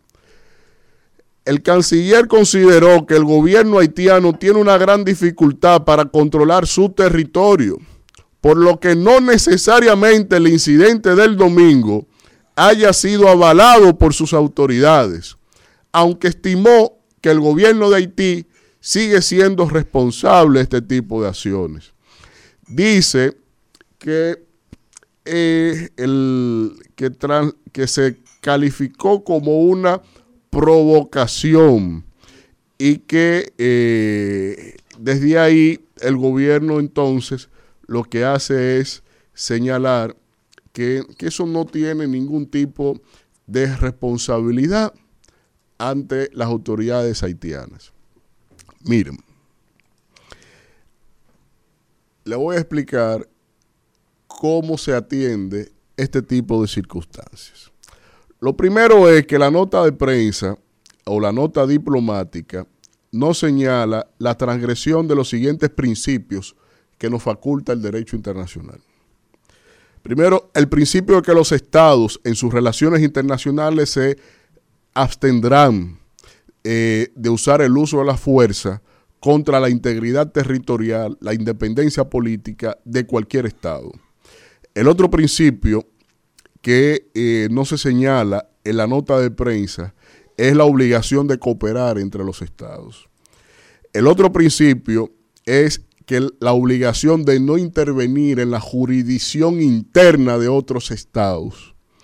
El otro principio que no se señala en la nota diplomática acorde al derecho internacional es el principio que los estados deben cumplir sus obligaciones de buena fe.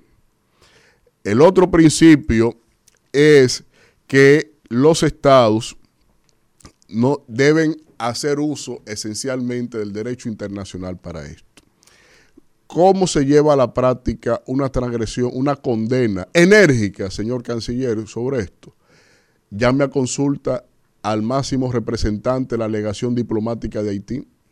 Yo no he visto que ni siquiera cuando cerraron la frontera hayan llamado a consulta a nadie ejerza un acto inamistoso y expulse al personal diplomático no esencial de la Embajada de Haití. Llame a consulta al embajador dominicano allá, que tampoco ha sido llamado a consulta con todos estos eh, traspiés que se han acontecido. Lleve su nota diplomática, aún sea el panfleto que realizaron, sin contenido en derecho internacional, ni en relaciones internacionales, ni en derecho diplomático, llévelo ante la Secretaría General de las Naciones Unidas.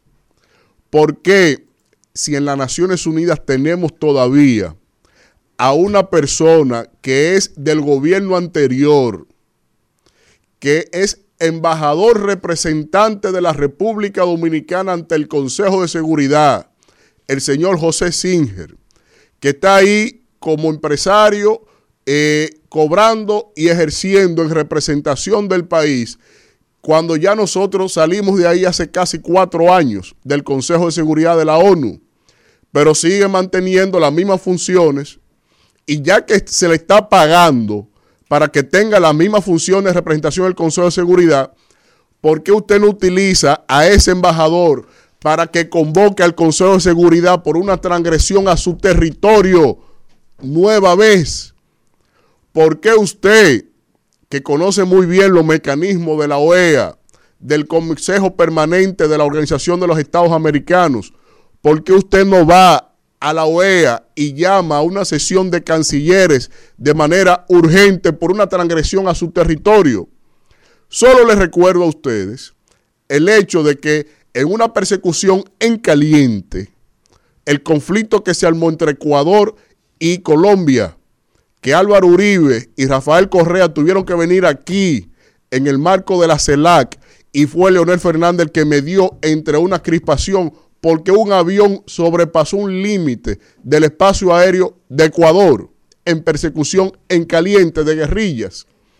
Entonces, ese es el nivel de crisis enérgico diplomático que necesita una respuesta como esta, porque lo que ustedes están generando es es un escenario de aquiescencia a las transgresiones y violaciones al territorio dominicano.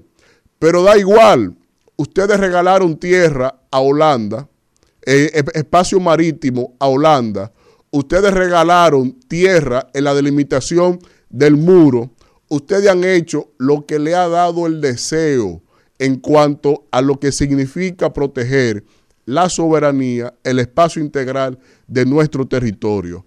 Nueva vez, otra vez, el canciller dominicano lo vuelve a hacer. Un tollo de marca mayor que solo evidencia su contubernio en preferencia a las cuestiones haitianas y no a las dominicanas.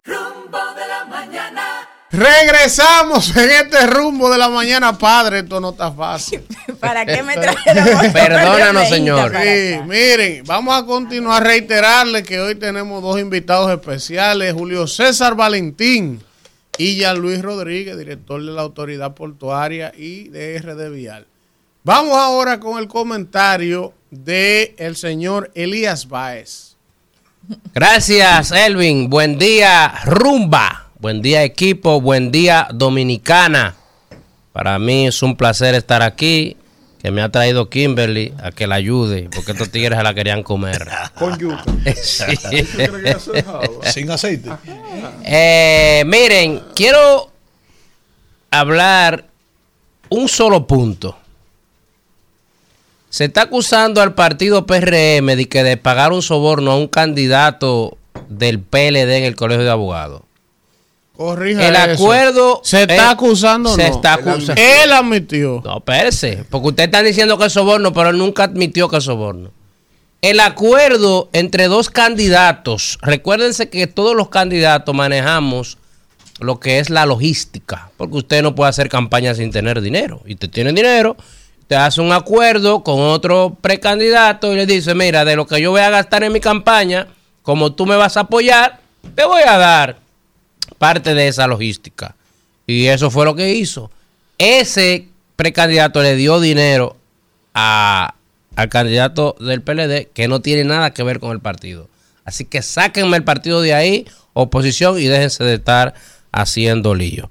Por otra parte, ayer como legislador me siento contento y feliz porque aprobamos un contrato extender el contrato de concesión de los aeropuertos a la empresa Aerodón.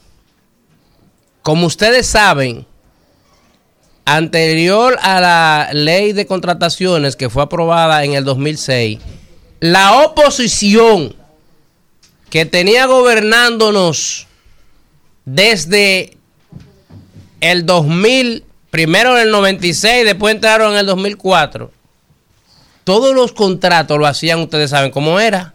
Tú me das mi comisión y yo te apruebo tu contrato. Tanto los funcionarios como en el Congreso. Eso, lo sabe, eso es Voz Populi. Y esos contratos que hacían no iban a favor del Estado, sino a favor de los funcionarios que lo suscribían. Ustedes recuerdan que hasta en Wikileaks salió que un funcionario, un ministro de turismo, le pidió 10 millones de dólares para un para aprobar un permiso a un turista. Así se hacía, así se gobernaba antes. ¿Qué pasa? Que nuestro gobierno dijo, pero ven acá, yo necesito que esos contratos que suscribieron el gobierno anterior y esos inversionistas se verifiquen porque no están dando beneficio ninguno al país. Como vendieron todas las instituciones del Estado también, que ayer dijo el expresidente Leonel Fernández que no, que él no la, él no la vendió ni la privatizó, que él la capitalizó. Bueno, pues búsquemela donde están, porque no existen.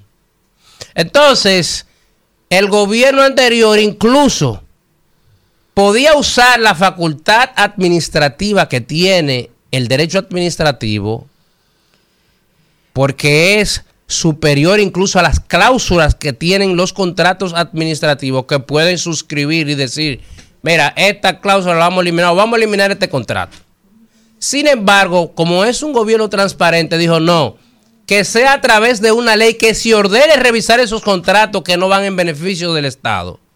Y mandó una ley al Congreso Nacional que nosotros aprobamos. Y luego se sentó con ese aeropuerto, esos que están en la concesión de, los aeropuertos, y le dijo, mira, ustedes no están dando beneficio, vamos a extender este contrato y tú me vas a dar 1.900 millones de pesos por el derecho a la concesión de este tiempo que te voy a dar, más los impuestos que tú tienes que pagar y los beneficios que tienes que dejar en el tiempo. Y la oposición está incómoda por eso. Porque ellos dicen, primero, que veo un titular en el periódico muy irresponsable diciendo que no leímos el contrato de 700 páginas y ese contrato tiene 15 días ya. El que no sabe leer no puede hablar, porque un libro, aquí está Valentín que sabe, que un libro, si usted sabe leer, en tres días de 700 páginas lo lee. Usted nada más tiene que dedicarle 5 o 6 horas diarias. ¿no? ¿Cómo usted me va a decir a mí? Incluso ayer el vocero de la bancada del PLD admitió que sí, que él leyó incluso los adnesos. Pero que ese contrato había que dejarlo más adelante. ¿Ustedes saben por qué ellos quieren que lo den más adelante? porque no quieren que el pueblo se beneficie de este dinero que va a entrar para las obras que va a hacer el gobierno y quieren que lo dejen para ellos en un futuro por si ellos llegan eh, a gobernar, entonces hacer lo que ellos hacían. Eso es lo que quieren. Porque to- se oponen a todo, porque ellos utilizan la palabra oposición. Y me opongo a lo bueno, me opongo a lo, malo. Y como en este gobierno todo se hace bien, ellos están incómodos con eso. Entonces yo quiero decirle a la oposición y, y al pueblo dominicano que Luis Abinader y el PRM no lo está engañando a ustedes con ese contrato. Le está trayendo beneficios. 775 millones de pesos de entrada en seis meses para hacer obras que van incluso a beneficiar el elevado de la Isabel Aguilar con 27, que no había dinero para hacerlo.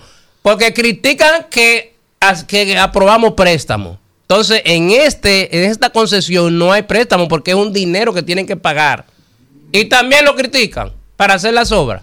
Pero por Dios, no nos opongamos a todo solo por oponernos. La oposición tiene que ser eh, hacer oposición para que el gobierno no se doble, pero no hacer oposición a las cosas que benefician al pueblo. Así que nos vemos en un próximo comentario. Bueno, señores, tenemos aquí ya en cabina un aplauso, ¿verdad? Es bueno que me confundan con él. un hermano y amigo de todos, una persona admirada por todos. Señor. Julio César Valentín está con nosotros, les habíamos anunciado más temprano, presidente del Partido Justicia Social. ¿eh? Ustedes lo conocen, Valentín no hay que presentarlo, pero vamos a hablar de muchas cosas importantes de la agenda política nacional, Valentín. Gracias por estar con nosotros. Ah, yo creía que era de Navidad que íbamos a hablar. La agenda internacional. Sí, de la agenda internacional. Ah, que hay que preguntarle Claro. al hombre tan ducho de los temas Vamos a hablar de todo internacionales. eso, de mi ley, de vaina. Ley, vaina. Yo soy un curioso. Buenos días, Julio César. Muy buenos días. Julio César, iniciemos hablando eh, de, de atrás hacia adelante, aunque esto ya tú lo has hablado en otras entrevistas, pero siempre hay gente que se, se queda, que no llega a entender o no llega a conocer la información. Entonces quisiéramos preguntarte tus motivaciones, Julio César, para salir del PLD. Yo ¿Para creo que- yo creo que ¿Para las dije aquí. Sí, No, no, pero pa- porque hay gente que no lo vio, no lo conoció y entonces podemos hablar de justicia social. Pri- Primero el derecho a afiliarte, derecho de organización mío y de un grupo de personas que no ajustábamos con eh, la modalidad o digamos el liderazgo o la coalición dominante que se impuso. Y bueno, eh, por muchas razones que no es, eh, digamos, casual que de Santiago más de la mitad del Comité Central haya renunciado. Hay un tema de fondo que creo que es lógico que se analice con mesura después del torneo. Yo quisiera, ¿verdad?, no detenerme en el pasado, sino poner la mirada en el presente complejo, interesante y en el porvenir. Pero fueron razones que cada uno de los que renuncian, el último miembro del Comité Central era un dirigente, fue presidente del Ayuntamiento de Santiago, miembro del Comité Central, renunció la semana pasada, han renunciado personas que formaban parte del equipo de campaña cercana del candidato, así como renunció su candidato, su jefe de campaña, y cada quien expresa eh, motivos que revelan que hay temas, eh, digamos, hay limitaciones que la población no conocía, que, que la coalición dominante que promovió esa candidatura y que, bueno, hoy es mayoría en el PLD, probablemente no tenía el control. Y esa organización que al momento del, del torneo interno de la, de- del PLD, que nunca le digo viejo partido, porque parece peyorativo, y es un derecho a ellos seguir existiendo, nosotros existir, y además porque la historia dominicana es la historia de los desencuentros y de los encuentros.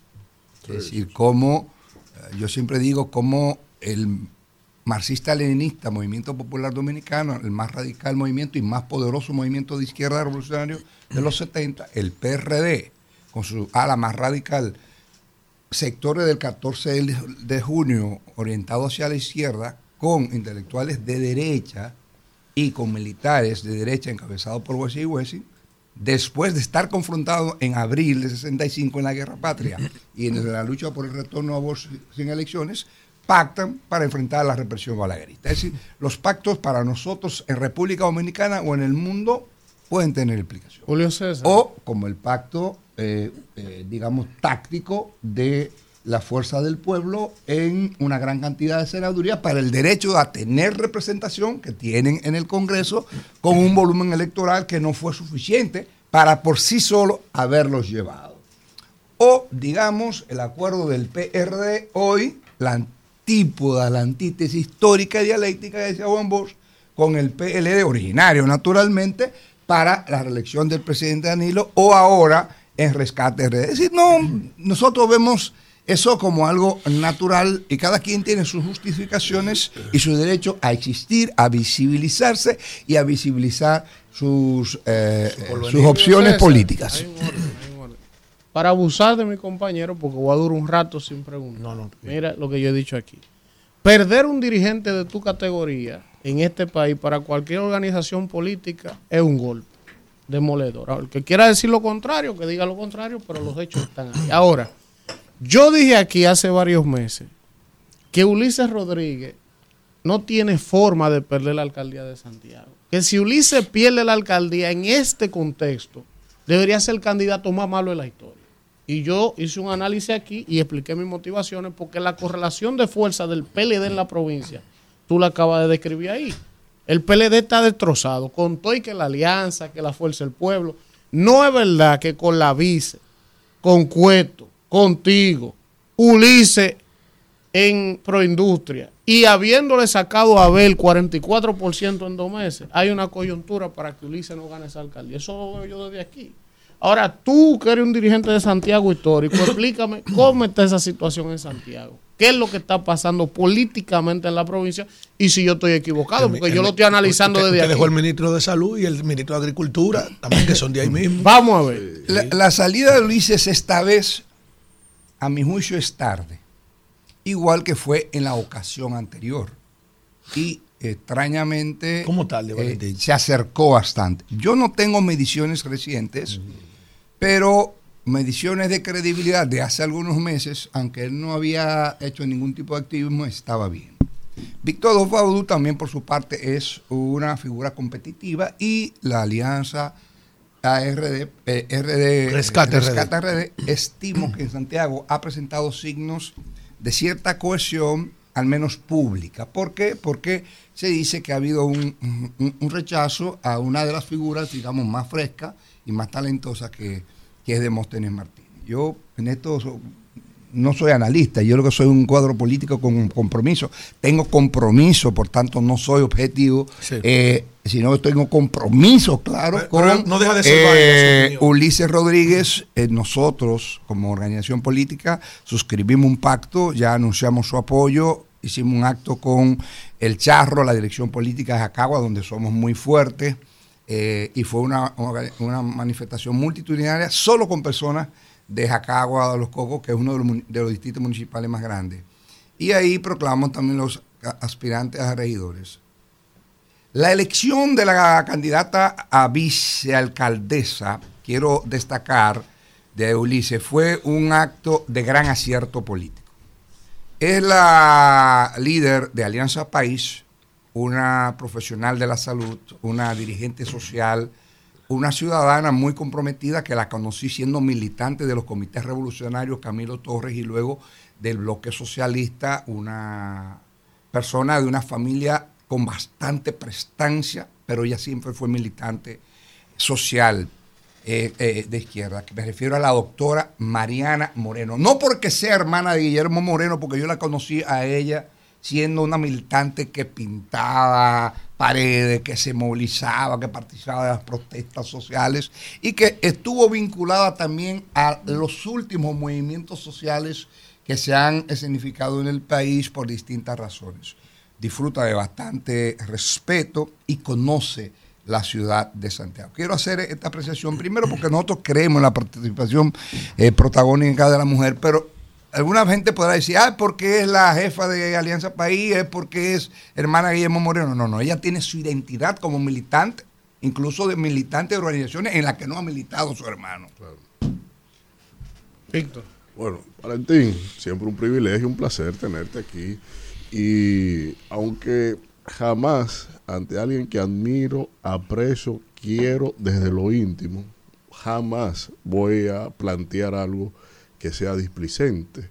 Pero obviamente que desde un principio, cuando eh, anunciaste tu salida del PLD y anunciaste la conformación de justicia social, no pude haber tenido mejores expresiones de suerte y sobre todo de la utilidad social que en estos momentos de tanta desigualdad social eh, tiene el país y que se requería precisamente una conducción con sustentos ideológicos para la creación de una respuesta ante determinadas dinámicas que el modelo de país no nos ha funcionado.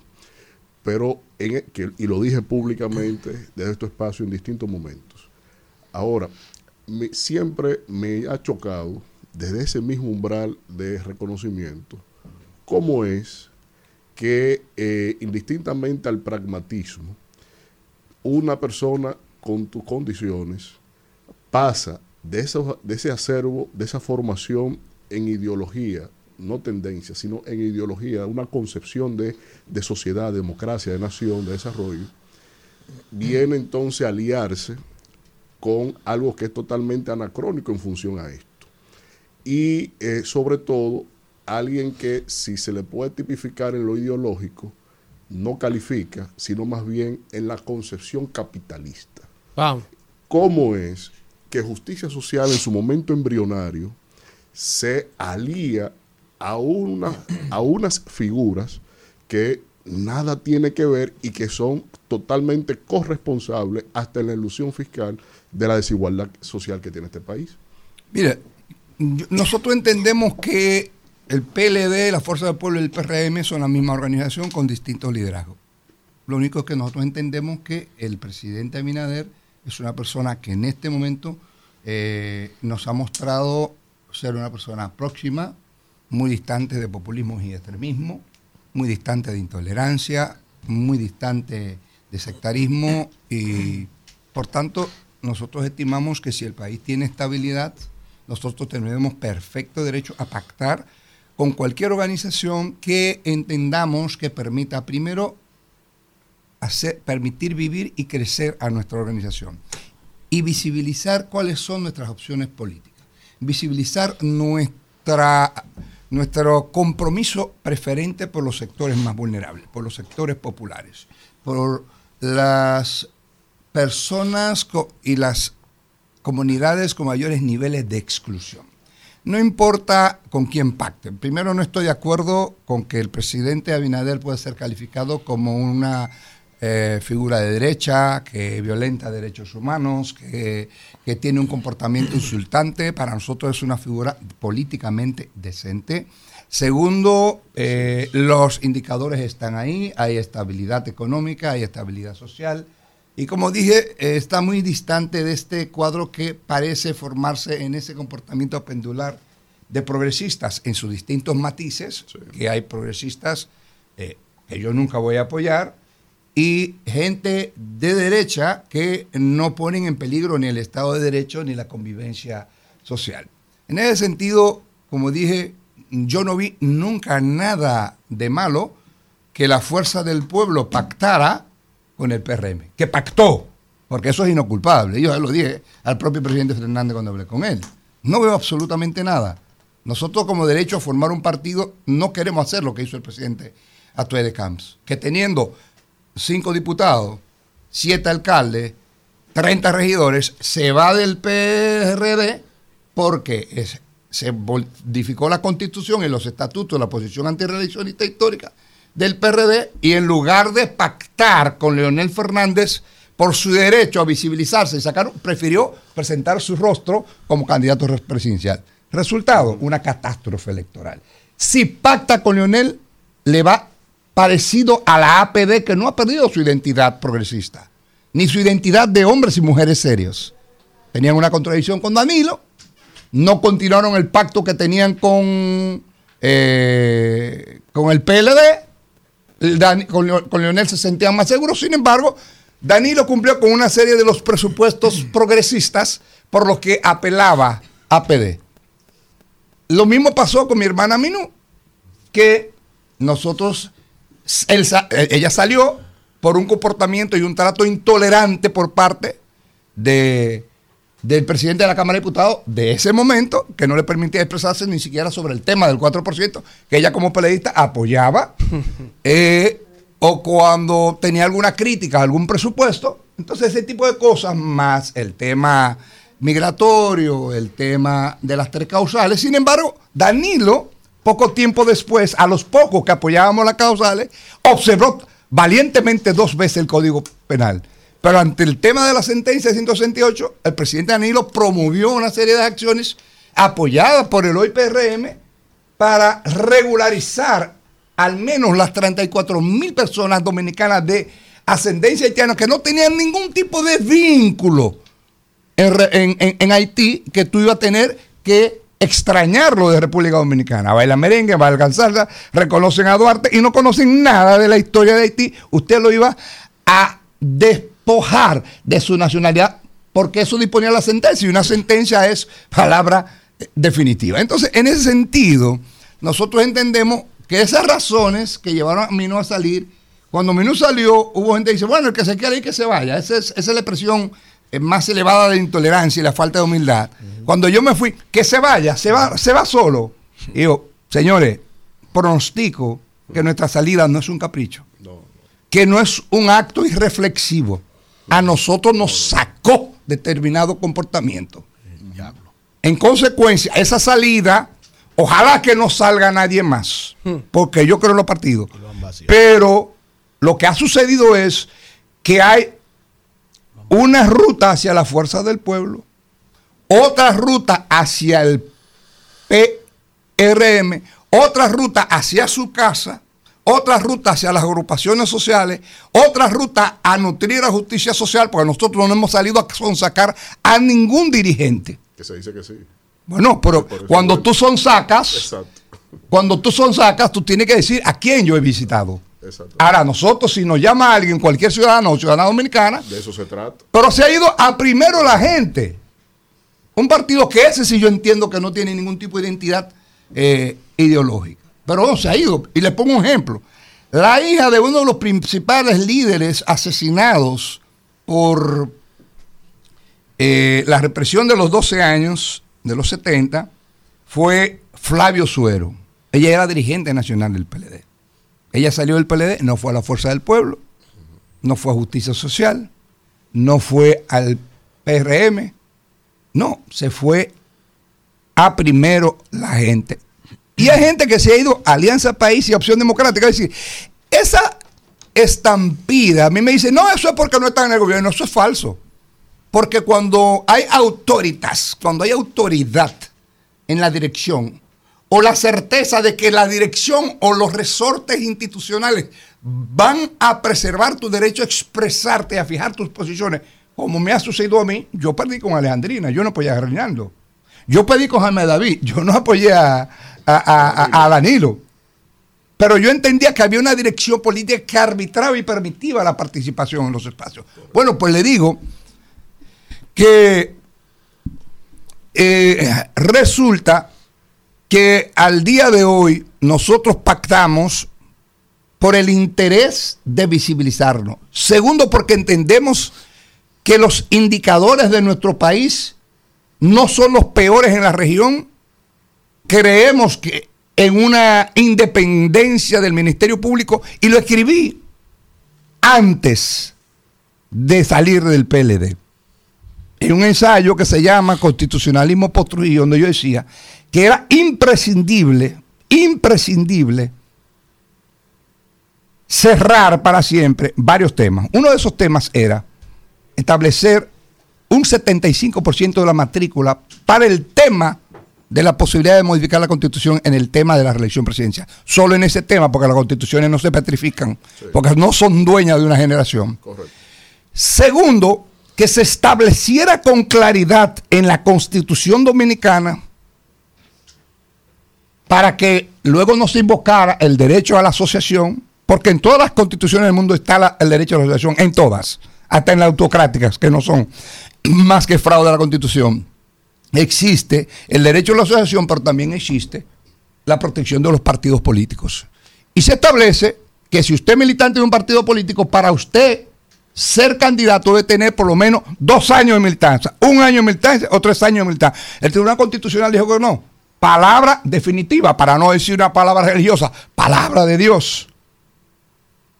Entonces, entiendo que esas cosas hay que cambiarlas, como fui capaz de defender en la reforma constitucional del 2010, que la Cámara de Cuentas no fuera propuesta por el presidente. Aunque hubo un pacto entre Miguel y Leonel, y nosotros dijimos, no, eso no es posible.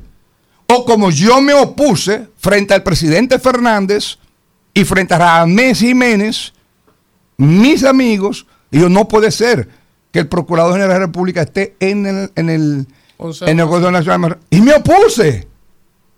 Incluso cuando se estaba negociando con Milton Ray, que él estaba por el PRD y un grupo de nosotros por el PLD, yo dije, ven acá, Milton Ray, entonces tú estás cediendo que se establezca la segunda mayoría, porque ustedes creen que siempre van a estar segunda mayoría y están cediendo que la Cámara de Cuentas lo proponga el presidente, o la están cediendo para que la Cámara de Cuentas, eh, o para que el, el, el Procurador General de la República esté en el Consejo Nacional de Magistratura, que el Ejecutivo tenga más representación. Yo no, yo no sé qué tipo de negociación. Entonces dijo eh, Virgilio Bello Rosa, bueno, tiene razón el colega Valentín. Entonces me dijo César Pina, muy atinadamente Valentín, te asaltó la pasión. ¿De parte de quién tú estás en la negociación? Yo, no, no, del PLD. Pero es que yo no creo que debe estar César Pina. Y se lo dije al presidente Fernández y se lo dije a Ramírez Jiménez. En una reunión donde estábamos todos. O sea, hay cosas que yo no digo. Por ejemplo, cuando mí me dice el candidato del PLD que, que ya se sabe que va a poner que es un militante del PRM. Y yo, señor, pero ¿y dónde usted estaba? ¿Usted llegó a estar en el Consejo Nacional de Magistratura? Usted llegó a estar en el Congreso y permitió que, que, que Roberto Rosario, un militante aguerrido, estuviera en la Junta Central Electoral. Y yo creo que eso no alteró la democracia. O que Milton Ray saliera de senador a, ser- a presidir un tribunal. Usted permitió, yo sí, que denunció que, que denuncié que Romero Confesor, militante reformista, lo iba a poner el presidente Hipólito Mejía en el Consejo. Yo lo denuncié porque estaba en contra. Pero consecuente con eso, cuando el PLD presentó a la defensora del pueblo, yo voté en contra. No le hice un discurso en contra porque soy un militante. Ahora, no cuenten conmigo. Y no le voté. Como no le voté cuando quisieron modificar el Código Procesal Penal para quitar la acción directa anticorrupción popular, que el presidente Fernández decía, no puede suceder eso. Yo, presidente, pero hace- eso tiene, eso está en 2004 y no ha habido una sola acción. Quitar eso le va a generar una revuelta innecesaria. Se armó la revuelta. Danilo observó el Código Penal. Como fui capaz en su momento de no votar por la Cámara de Cuentas porque yo dije que en la Cámara de Diputados se escamoteó y se vulneró el proceso de evaluación que fijaron en, un- en una normativa interna para los aspirantes a la Cámara de Cuentas. Y le dije a Miguel, y le dije a Hipólito, y le dije a Luis, que solo tenía cuatro diputados, ustedes cada uno, en lugar de hacer lo que debe ser, que para eso fue que se propuso dos terceras tercera partes reivindicando la constitución de Bosch del 63, dos terceras partes, le fijamos que antes era la mitad más uno y sobre el Senado, a propuesta del presidente, dijo, vamos a recuperar el modelo Balaguer y vamos a permitir que la oposición, luego de, eh, lejos de aspirar a tener uno en cada, en cada órgano, a fijar personas equidistantes de la política partidaria. Yo no creo hay distintos modelos. En Uruguay funciona que los partidos colocan, a partir de sus representantes en el Congreso, propuestas militantes, pero gente prestante, con prestancia social y honestidad incuestionable. Entonces resulta, no se la juegan. Resulta que cuando pusieron una Cámara de Cuentas, yo me opuse. ¿Por qué? Porque yo fui el, propo- el pro- el proponente de que no cumpliéramos con el pacto de Miguel y Lionel en ese aspecto tan sensitivo de la Cámara de Cuentas. Entonces la Cámara de Cuentas, eh, eh, el sector de Luis quería uno, el sector de Miguel quería uno, y el sector de... O sea, entonces, ¿qué hizo la Cámara de Diputados? A los que tuvieron la, me- la mejor evaluación, no los colocaron en la terna, entonces le pusieron uno y ahí había gente seria. Pero también habían otros componentes que yo no estaba de acuerdo. Hay uno Luis, uno Miguel y uno Hipólito. Esa oposición que tenía la tercera parte para, hacer, para jugar como un actor con poder de veto y forzar un acuerdo por una Cámara de Cuenta equidistante con prestancia y formación, ¿sabe lo que pasó? Le pusieron uno, uno y uno. Y yo, ah, pero ustedes lo hicieron con un Senado que tiene, que es monotemático, porque éramos, éramos, éramos, éramos 30 de 31. Ellos se van a dejar engañar. O tienen un bloque de una entera de ustedes, entera de ustedes, o apuestan a personas con prestancia no importa su orientación ideológica, pero que no sean militantes, que hoy salgan del local a consultar qué hacer con este caso, porque si no, no habrá control externo eficaz. Todo, todo eso yo lo hice, entonces yo puedo hablar. Yo puedo hablar. Este país. No más palabras. Así Una- que se repartía todo aquí. Una economía estancada que el poco crecimiento económico es el resultado, el poco crecimiento económico que estamos teniendo es el resultado del financiamiento a través de los fondos de liquidez rápida, que en este año está cerca de los 200 mil pesos, de los 200 mil millones de pesos, y que lamentablemente contrasta con lo que usted dijo, que había relativa estabilidad económica. ¿Qué usted sabe que nosotros no sabemos so- sobre esa estabilidad económica? Y segundo, eh, la ideología de justicia social, extrema izquierda, extrema derecha, centro derecha, centro izquierda, o quizás liberal. Bueno, liberal político en, en- términos de que eh, eh, exigimos respeto de, de- o a la- la preservación del Estado de Derecho y las libertades públicas.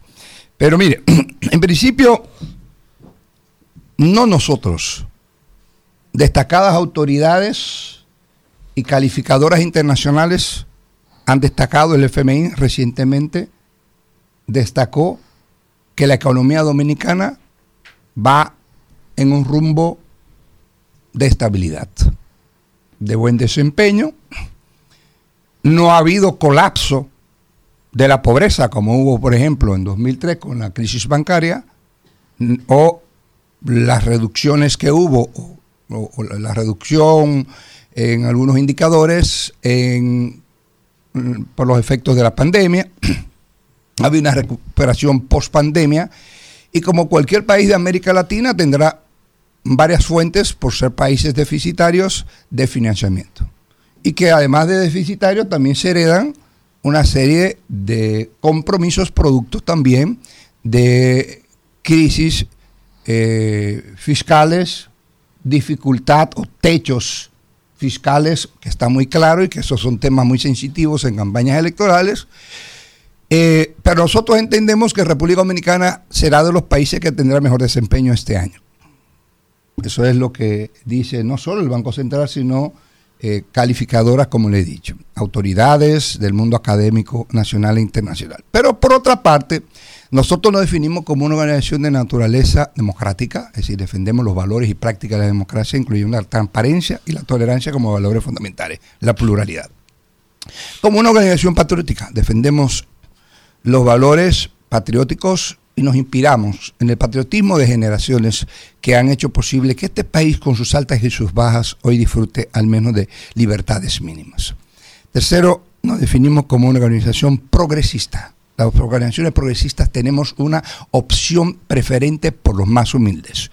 No tenemos nada en contra de los sectores económicos poderosos, pero entendemos que debe haber estatalidad capaz de lograr que el crecimiento económico que en 40 años o varias décadas ha tenido República Dominicana se convierta eficazmente en más inclusión y más equitativa distribución de la riqueza. Eso es ser progresista. Eso nos ubica, eso nos ubica en posiciones al menos socialdemócratas, de centro izquierda.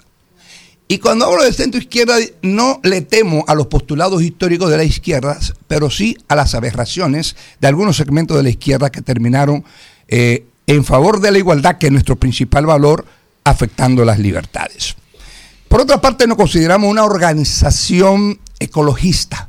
Entendemos que las, los progresistas de hoy deben tener un compromiso clarísimo con la defensa del medio ambiente y con promover donde quiera que se encuentren en el Estado en la acción social eh, compromisos muy claros para que se enfrenten los desafíos de las amenazas de los fenómenos eh, naturales, fundamentalmente alimentamiento global y el cambio climático.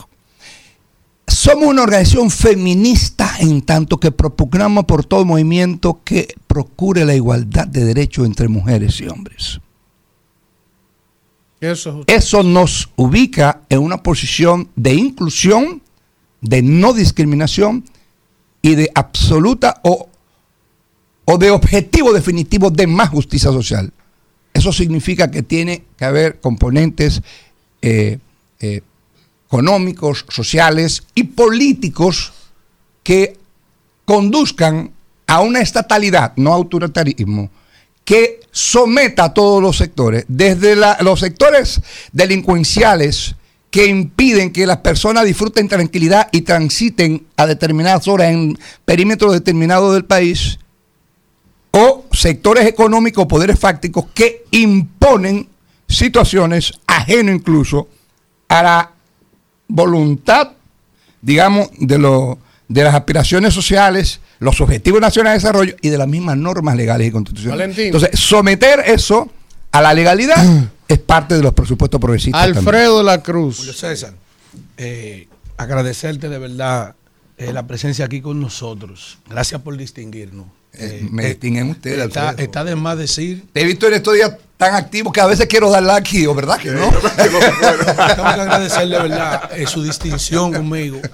Y yo le reconozco a usted un gran dirigente político en este país. y que con su derecho usted tomó su decisión. Y si a juzgar vamos, son muchos los que han salido. Y con razones de sobra. Valentín, tres preguntas breves en una. Eh, primero, eh, se dice del peaje para acá que habría la oportunidad de que usted fuera el candidato a senador por Santiago. Eso se ha dicho del peaje para acá, que se baraja esa probabilidad. Hay dos plazas importantes a la candidatura a la senaduría del partido de gobierno del PRM y desde el punto de vista ya de la cohesión de una alianza estratégica política entre justicia social y el PRM, se viabiliza, se visualiza, se dice del peaje para acá que usted pudiera ser candidato. Su respuesta sobre eso es una. Segundo, ¿qué está haciendo en términos políticos? Carpintería y política vernácula de calle, justicia social de cara a estas elecciones. Y tercero, ¿cómo están las relaciones luego de su salida y desde antes de su salida entre usted y el expresidente Danilo Medina? En primer lugar, nosotros no aspiramos a ningún cargo de elección popular en este proceso. En segundo lugar, entendemos que el PRM tiene bastantes figuras, mujeres y hombres, con la debida preparación y compromiso con Santiago y el país. Tercero, con esto desmiento todas las especulaciones que se dijeron de que yo salí del PLD porque ya tenía un pacto para ser alcalde, que ya tenía un pacto para ser senador. Le puedo confirmar a ustedes que sí se me llegó a proponer algunos sectores, pero los rechacé de inmediato porque yo salí a formar un partido político. Y no salí yo, salimos un colectivo de personas, y no solo del PLD, nosotros tenemos activistas sociales, religiosos, nosotros tenemos gente que viene de la lucha armada en Centroamérica, nosotros tenemos gente que viene del movimiento revolucionario, nosotros tenemos gente que viene del movimiento religioso, nosotros tenemos sacerdotes, nosotros tenemos cristianos evangélicos, nosotros tenemos adventistas, nosotros tenemos gente que viene de la fuerza de la revolución, del antiguo Partido Comunista, del feminismo, del movimiento ambiental. Nosotros estamos trabajando, y ahí te respondo, yo estoy trabajando eh, en el territorio nacional. Hoy vamos a juramentar un candidato a alcalde que lo llevamos fuera de la alianza, en lo negro de Asua. Vamos a inaugurar el local de Asua, que es un local. Estamos en un proceso de que nos identifique la población. Este proceso y esta alianza busca que nos reconozcan y que nos identifiquen a JS, que coincide con mi primera militancia, que fue la Juventud Socialista en el movimiento estudiantil, y además porque la justicia social, como dice el Papa, lleva bienestar a los pueblos y hace digno a sus habitantes. Creemos en esa visión del Papa de donde no hay justicia social no puede prevalecer la democracia, pero la justicia social solo prevalece en democracia. Por ello, nosotros nos identificamos con esas opciones progresistas, con esas opciones de izquierda que no alteran los derechos fundamentales. En ese sentido, te digo que también se especuló que yo hubo un cargo público. Y yo he dicho, yo no he hecho ningún trabajo para ganar un trabajo público. Claro, creo que cualquier ciudadano puede ir a función pública, pero como hay tantas leyendas urbanas, yo lo único que le decía era, no demos respuesta, que hay un juez implacable, que además de Dios, es el tiempo. Es el tiempo. Y el tiempo se ha encargado de ir colocando las cosas en su lugar. Yo quiero que al menos a mí me identifiquen personas trabajando en el Estado vinculadas cerca a mí. Porque hasta eso he querido sacrificar. Porque no es que ha habido falta de generosidad o de disposición, pero yo no quiero estar en la vieja usanza de hago un pacto y dónde está lo mío. Vamos al pacto, nosotros promovemos, sí, nosotros tenemos derecho a apelar, que como no somos una organización que recibimos fondos eh, de financiamiento público, sí, eh, tocar puertas para lograr el financiamiento. Pero tenemos que hacer una campaña audaz, una campaña eh, creativa, porque carecemos de recursos. Por ejemplo, nosotros tenemos el local más grande en Santiago de partido alguno. Dos locales. Eso es donaciones. Uno de un viejo amigo mío de la izquierda, que me prestó un local, un lugar excelente. Otro del coordinador del partido en Jacagua, que de manera voluntaria dispuso de una propiedad familiar que es inmensa y que le puedo mostrar fotos de lo que sucedió el fin de semana pasada. en ASUA nosotros vamos, pero como presidente del partido, carezco de información de quién consiguió esos dos locales. Pero en Hondo Valle tenemos local. En Puerto Plata tenemos locales. En Ato del Yaque tenemos locales. En Tamboril tenemos local. Y eso es en muy poco tiempo porque esa es la carpintería, el trabajo diario que nosotros estamos haciendo. A veces nos sentamos, no solo de Santiago, sino también de los medios, justamente por esa parte. Por eso nosotros descartamos desde ya. Y digo que en Santiago hay candidatos potentes y candidatas del PRM, por tanto no tiene venido en este partido. ¿Qué nosotros demandamos en la alianza? Que donde nosotros tenemos la- el, el- el funcionario electo o la funcionaria electa, bueno, que le perciben el Vamos. espacio. No, no, no, la y no solo en el PRM, y no solo en el PRM, sino también en otros partidos. Por ejemplo, ¿qué te digo? Guillermo Moreno constitucionalmente puede ser como fue Luis, eh, el padre de Luis Abinader, José Rafael Abinader, que fue, fue candidato a Senado y ganó. Como fue Álvarez Bogar, que fue con Peña Gómez, en un momento candidato a vicepresidente y luego candidato a senador, y fue senador de Santiago, mm, porque vivió en Santiago, y la constitución lo permite, y ganó. Una figura, por ejemplo, respetable en Santiago, Guillermo Moreno, puede ir por la capital, pero puede ir por Santiago. Es decir, hay muchas figuras, hay muchas personas. Que, bueno, y yo le aseguro que el PRM y su alianza con Justicia Social y otras fuerzas pueden competir allí en Santiago, donde yo reconozco, porque tampoco soy un topo, ni soy un analista, yo hago mi, yo expreso lo que yo siento, donde la alianza Rescate RD ha logrado, por lo menos en lo municipal, por lo menos en lo municipal, han logrado un acuerdo que en el día de ayer yo observé que se ven cohesionados. Eh, Valentín, Vamos, no, no, no. la relación con Danilo, ¿cómo, cómo Breve, está? Valentín, No, breve. no es mala Tenemos porque que ir cerrando no es nada porque yo le expresé las razones poderosas por las que me fui. Fui donde Temístocle Montaja, a quien le debo respeto. Yo decía, si voy a donde dos personas, donde Temístocle y donde Miguel Coco, y uno falleció. Que que Hablé, hablé con Camejo, hablé con otras personas, hablé con Domínguez Brito, y cuando le expliqué a Danilo, bueno, pues tanto él y parte de, su entorno con dolor, porque decía, wow, pero que usted plantea temas tan sustanciales y asume posiciones políticas en el comité político que, obligan, que convocan y obligan al debate, eh, y si usted se- si eso se pierde, digo, no, ahí hay mucha gente que queda, y le mencioné nombres de personas, incluyendo a Temo que estaba frente a mí, que son parte de debates interesantes, porque eh, siempre participaba de los debates y planteaba temas, aunque fueran desafiantes. Por ejemplo, yo obligaba a que se, nos expresáramos, por ejemplo, en una situación actual, porque también somos una organización internacionalista, con, lo que está pasando en el conflicto israelí-palestino, ¿no? Entonces, no va- vamos a fijar nuestra posición de nuestro reconocimiento del Estado palestino, de la coexistencia de dos estados, del respeto a, las a los distintos instrumentos de derecho internacional que reconocen, ¿verdad?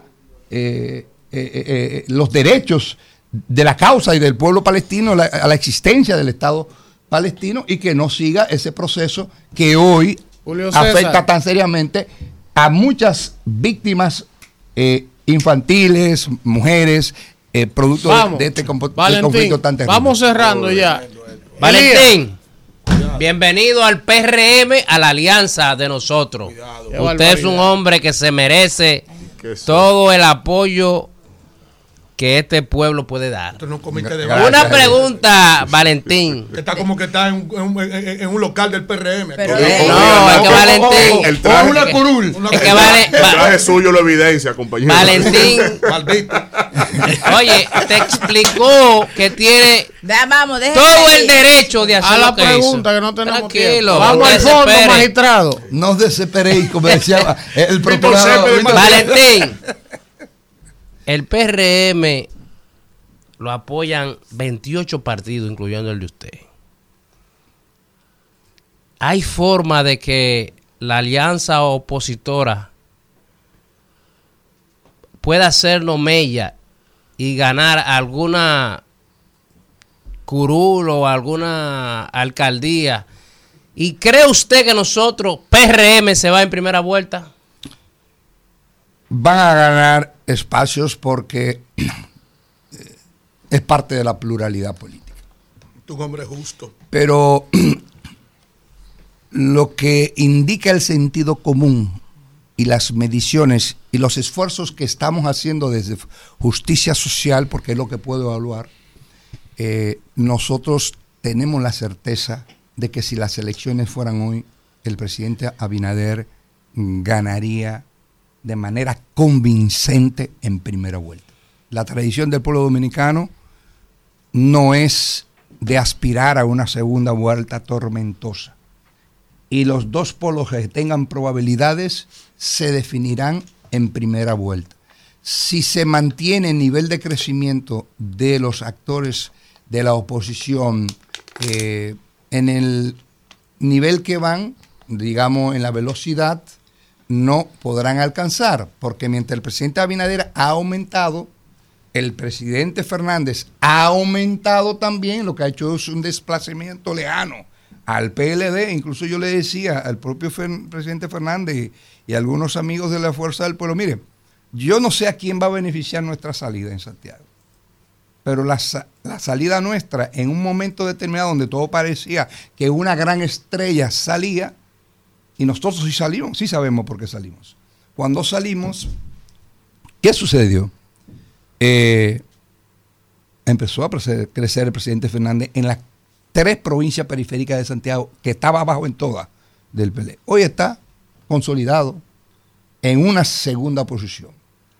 Yo entiendo que las encuestas son instrumentos válidos, algunas carecen de rigor científico, pero hay otras que son mm, tienen mayor rigor y nosotros entendemos que el presidente Abinader está siendo visto como una, como una persona confiable, está trabajando en el caso de Santiago de manera generosa en inversiones y eso, a nuestro juicio, conduce a una victoria segura en primera vuelta en las La elecciones de última, mayo. la última, Kimberly. La última. Se habló de las inversiones que está haciendo eh, la gestión actual del presidente Luis Abinader en Santiago. Nosotros tuvimos también la diputada, que es una persona muy extrovertida por aquí, y ella hablaba del impacto que va a generar el monorriel en Santiago. Que ya está generando. Sí, a mí me gustaría que usted nos abordara un poquito el tema, siendo un conocedor en la materia y siendo un líder también de esa provincia. Mire, eh, el monorriel y el teleférico que impacta a la zona donde yo crecí, la zona después del puente Hermano Patiño, van, son las dos obras a nuestro juicio que van a poner la tapa al pono, pomo a una ciudad que será más moderna que cualquier capital de Centroamérica y, del Caribe y gran parte de Sudamérica. El crecimiento inmobiliario sumado a, a estos megaproyectos en infraestructura, la ampliación de la avenida de la autopista Duarte Centrada, eso es sorprendente. Eh, la facilidad y la rapidez con que entramos y salimos de Santiago eh, es una obra impresionante. Hay obras en toda la sierra. Quiero decirle que Danilo Medina hizo grandes inversiones en la sierra, en la sierra también. Eh, pero hay una obra de tanto impacto ambiental, de inclusión social, de humanización de los espacios públicos, de desarrollo urbano, desde una perspectiva la- del siglo XXI, que es lo que yo demandé en el pasado gobierno desde el Congreso, mediante resolución, la barquita de Santiago, que es el saneamiento del río o arroyo de Gurabo, y ahí le doy eh, mi reconocimiento a Wellington Arnott, porque esta obra que yo le decía al presidente Medina, presidente, valoro lo de la barquita como de modelo de ciudad, pero Santiago merece una barquita porque no puede ser que en los últimos 15 años los desbordamientos anuales de los ríos se lleven las casas alrededor de la cañada de los ciruelitos, de de Hoyo Bartola, de Hoyo Puchula. El gobierno vuelve a invertir en muebles, en electrodomésticos, en respuestas inmediatistas, repararle las casitas, las casuchas a la orilla del río, sigue la contaminación. Vamos a hacerle la casa como la barquita, que le reconozco eso, porque tampoco soy un mediocre.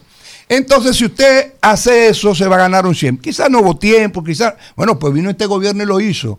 Esa es la obra más impactante, porque eso dialoga con el parque central, como yo decía. No puede haber un parque central que dialogue con ese cinturón de miseria, no porque querramos, o, eh, eh, digamos, desaparecer la miseria con una pintura, sino hacer de esos espacios más habitables, más humanos y más dignos. Eso es inclusión. Pues esas casuchas hoy son apartamentos. Ese espacio contaminado, súper contaminado, ese foco de miseria y de delincuencia, hoy es, son amplios corredores ecológicos y espacios de convivencia, de ejercicio de la ciudad de Santiago. Un nuevo pulmón y sacar la contaminación de la ciudad. Déjeme decirle, para Eso es cambio. que el viernes Eso es cambio. nosotros Por eso nuestra, nuestra alianza se llama por la profundización del cambio y por más justicia El social. viernes- eso es, eso es En cambio. y es primera vuelta, PRM, Luis. Eh, por favor, por favor, ayúdenme, ayúdenme, por favor. Tienen chance. El viernes, por favor, por favor, el viernes tenemos un programa especial desde allá. Invita el rumbo de la Valentín. mañana. Estaremos Ustedes que yo pase a saludar. Allá a lo esperamos. reconocer. Vámonos a la pausa, A vámonos, vámonos. a Bueno, regresamos en este rumbo de la mañana cuando son las 9 y 36 y tenemos otro invitado especial, ya se lo habíamos Así anunciado temprano, es. está con nosotros Jean Luis Rodríguez, director de Portuaria y de RD Vial, ustedes lo conocen, una figura joven pero emblemática ya del PRM. Bienvenido hermano, ¿cómo estás? Muchísimas gracias, Elvin. Un honor estar acá acompañándolos. Víctor, Israel, Elías, Alfredo, Kimberly. Gracias, gracias, hermano. un honor Gracias, de verdad estar acá con ustedes en un programa que me siento muy contento de asistir, porque así como nos hemos venido desarrollando muchos años en la actividad política, hemos venido conociendo también la trayectoria de cada uno de ustedes. Gracias, hermano. Que son un ejemplo en lo que hacen también. Gracias hermano. Hermano, vamos a, a iniciar de inmediato. Eh, ¿Qué has hecho en Portuaria? Desde el punto de vista de puntualizaciones, cosas puntuales. Bueno, cuando yo llegué, eh, después que yo llegué hemos hecho tantos puertos, hemos hecho es esto, es eso. ¿Qué, qué tú tienes así como que resalta en tu gestión que tú pudieras señalar? ¿Y en qué punto está la situación del puerto de Pedernales? Que yo vi que se hizo un anuncio para diciembre, que iba a llegar un primer crucero y ahora ha habido un pequeño retraso. ¿Qué es lo que ha pasado con eso? Eso, eso, esas dos cosas ya. Mira, realmente portuaria para mí es prácticamente un hijo. La Autoridad Portuaria Dominicana, lo decía el presidente ahora en la semanal, que le tocó hablar de, del tema de puertos, que yo fui a su oficina una semana después del nombramiento, prácticamente sudando y diciéndole, presidente, yo no tengo este mes ni con qué pagar la primera nómina. Y era la realidad. Nosotros llegamos y recuerdo que la asesora financiera que entró con nosotros desde el primer día me trae el, informe preliminar y me dice, mira, preliminarmente encontramos 150 mil pesos en cuenta y hay que pagar la nómina que son 55 millones a final de mes. O sea, ustedes se pueden imaginar el Más teatro, el teatro que era eso para uno. Y bueno, y ahí fueron surgiendo temas como que, por ejemplo, tenían seis meses que no se pagaban los seguros médicos de los colaboradores y entonces que teníamos una deuda con la TCS, deuda con la DGI. ¿Y por qué digo que Portuario es un hijo nuestro? Porque nosotros hemos logrado superar todos esos obstáculos. Hoy día, por ejemplo, el salario de Navidad ya se pagó en la autoridad portuaria. Quizás la primera institución en pagarlo de todo el gobierno eh, dominicano. Y eso lo, hemos hecho con una eficiencia, con los ingresos que nosotros percibimos a través de las recaudaciones, pero también siendo eficientes en el gasto. Yo, eh, ese ha sido, diría yo, la clave del éxito, donde hoy día se paga a tiempo, Autoridad Portuaria paga eh, el día 20. Hay instituciones que históricamente han manejado muchos recursos, contrario a la Autoridad Portuaria, que pagan dilatado. Nosotros pagamos siempre entre el día 20 y el día 22. Pero salario de Navidad, que fue el primer reto grande del año 2000, 2020, nosotros llegamos eh, faltando cuatro meses. que había Imagínense, si no había para pagar el salario eh, de- del, Del mes, mes. ¿cómo se iba a pagar el salario de Navidad? Que se venía pagando cada año con un préstamo del Banco de Reserva. Se pagaba ese salario 13 autoridad portuaria. Entonces, yo encontré, bueno, en curso el pago de esa deuda, se tenía dos meses atrasado el, del, del salario del, de diciembre eh, 2019, tenía dos meses esa cuota vencida en la, en la gestión de nosotros. Y logramos nosotros en cuatro meses no solo ponernos al día con la cuota de, de, las dos cuotas vencidas, sino que logramos pagar el salario de Navidad sin tomar el préstamo que tenía ocho años tomándose. En la autoridad portuaria eso lo hicimos en tan solo cuatro meses. ¿Qué nos ha permitido a nosotros eso? Bueno, implementar una serie de mejoras, podernos enfocar en el tema de muelles y puertos en todo el territorio nacional. Y no hay una sola provincia costera de la República Dominicana que hoy autoridad portuaria no haya hecho algo. Y le voy a poner un ejemplo. Vámonos al este. San Pedro de Macorís. En el día de hace, no, antes de, ayer- antes de ayer, estuvimos con el presidente de San Pedro de Macorís anunciando un proyecto que en San Pedro es el proyecto de mayor impacto quizás de las últimas décadas de cualquier gobierno, y es el ferry de San Pedro a Mayagüez. Un proyecto que en el año 1984, data la historia, en República Dominicana existió el primer ferry y fue San Pedro Mayagüez. Entonces lo que estamos retomando es algo que ya existió, pero que hemos buscado un socio comercial en el caso de Balearia, que es una de las principales empresas de ferry de Europa, o la principal de España, y que tiene el ferry, para poner un ejemplo, de, Barcelona, de Barcelona, Balea- Barcelona, Baleares, Islas Baleares. Islas Baleares, pero también tiene, en el caso de Estados Unidos, por ejemplo, tiene desde Florida hasta la- las Bahamas también. O sea que es una empresa con una experiencia extraordinaria, muy grande, y que ha venido a apostar al desarrollo de República Dominicana y del país. Pero si nos vamos a la Romana, durante esta gestión de gobierno se amplió la terminal de cruceros de la Romana. Importancia de la ampliación. La terminal de la Romana, cuando nosotros llegamos al gobierno, no tenía capacidad de recibir barcos de tipo Oasis. ¿Qué son barcos de tipo Oasis? Los barcos más grandes de cruceros cruceros del mundo, grandotes. Que eh, tienen la capacidad de recibir hasta 7.800 pasajeros. El, ¿Qué teníamos de limitante en la romana? Bueno, que tú solamente podías recibir barcos medianos. Y eso te hace menos competitivo. Y a República Dominicana lo hacía menos competitiva porque cada día que pasa, en la tendencia a nivel mundial es barco más grande. El que le gusta el turismo de crucero sabe que dicen, bueno, conocí el barco más grande del mundo y pasan dos años y tiene que irse a montar en el otro porque cada día, es- esa es una tendencia. Entonces, la romana en esta gestión de gobierno y por la confianza que se ha depositado en el presidente Abinader y en la Autoridad Portuaria Dominicana, desarrolló esa ampliación que fue inaugurada eh, junto a nosotros. Pero nos vamos a la Altagracia. En la provincia de la Altagracia nosotros ya hemos inaugurado dos muelles. Uno en, Yu- en Boca de Yuma, que es el muelle turístico pesquero de Boca de Yuma, que le hicimos un anfiteatro y se ha convertido ya en un atractivo hasta turístico de la zona. Pero también inauguramos el muelle turístico pesquero de Cabeza de Toro, que quienes conocen de Cabeza de Toro saben que ese es uno de los lugares más idóneos para la pesca en República Dominicana y también para embarcaciones turísticas que, sa- que salen desde ahí, desde Cabeza de Toro. Pero nos vamos a, la otra parte del, del este, en el Ceibo, que es nuestra provincia, en Miches. En la actualidad estamos desarrollando un muelle en la ribera del río La Yeguada, donde ese muelle, que es con una inversión de aproximadamente unos 70 millones de pesos, va a estar para inaugurar en febrero del año que viene. Ya está en más de un 70% de ejecución y, de avance. Pero seguimos bordeando la costa y ahí está Cañitas de la provincia de Tomayor, donde nosotros inauguramos el muelle turístico y pesquero de Cañitas, ya fue inaugurado por nosotros junto al presidente. Ese muelle, para ponerle un ejemplo a ustedes, recibe al año 180 mil turistas y la gente no lo sabe.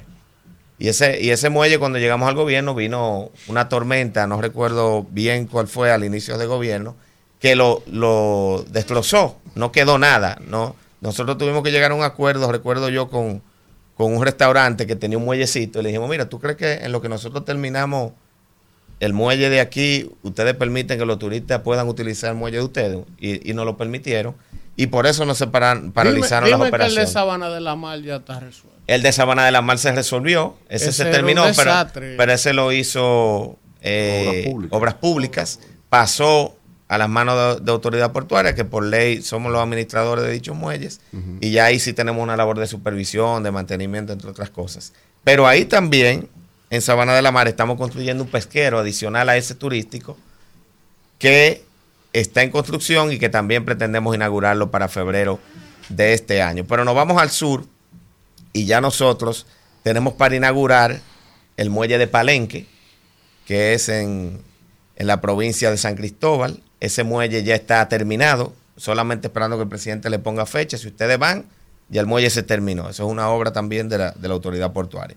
Pero estamos construyendo... el- es el que está al lado izquierdo del, del cuartel de la Marina. No. En la punta. No, ese que está en la punta es un muelle privado. Es un muelle privado. Ese no, no tenemos control sobre ese muelle. Ese es otro que nosotros estamos haciendo de cero. De- ¿En qué ubicado? Está más al, al este. Más al este de ese que tú estás mencionando, como a unos 500 metros tal vez. De donde tú mencionas, que es donde ha- habitan los pescadores de ahí y donde tienen su, eh, su local, donde ellos eh, almacenan el pescado, etcétera. Entonces, ese muelle ya está, ya está para inaugurar. Pero Salinas, que está ahí también en el sur, en la provincia Peravia, ese muelle también está en construcción, ya se han hecho todas las, las áreas de servicio y se está trabajando en el muelle y pretendemos inaugurarlo para febrero o marzo del año próximo. Pero nos vamos a Barahona y en Barahona nosotros con recursos propios de autoridad portuaria, que eso sí es histórico, porque si ustedes buscan la historia de Apordón, desde el año 70 a la fecha, nunca ha hecho con fondos propios una inversión como la que estamos haciendo en Barahona, que son 150 millones de pesos, en el muelle que hemos destinado para recibir cruceros en Barahona. Que eso va a ser realmente lo que, lo que hemos logrado, por ejemplo, en Puerto Plata con Taino Bay, que tú tienes un puerto multipropósito, que tú tienes carga por un lado, pero tienes turismo también por el otro. Ese muelle de Barahona, nosotros pretendemos inaugurarlo en 10 meses. Se está trabajando en él y, y como re- reitero, con fondos propiedad, perdón. Pero nos seguimos hacia allá, terminando ya el sur, en toda la costa tenemos Cabo Rojo, Cabo que ahí, Rojo. voy, ahí voy a también a responder la, la segunda pregunta del buen amigo Elvin. En Cabo Rojo, desde que llegamos al gobierno, nosotros vimos la oportunidad de llevar cruceros. Era un atractivo para varias líneas de cruceros.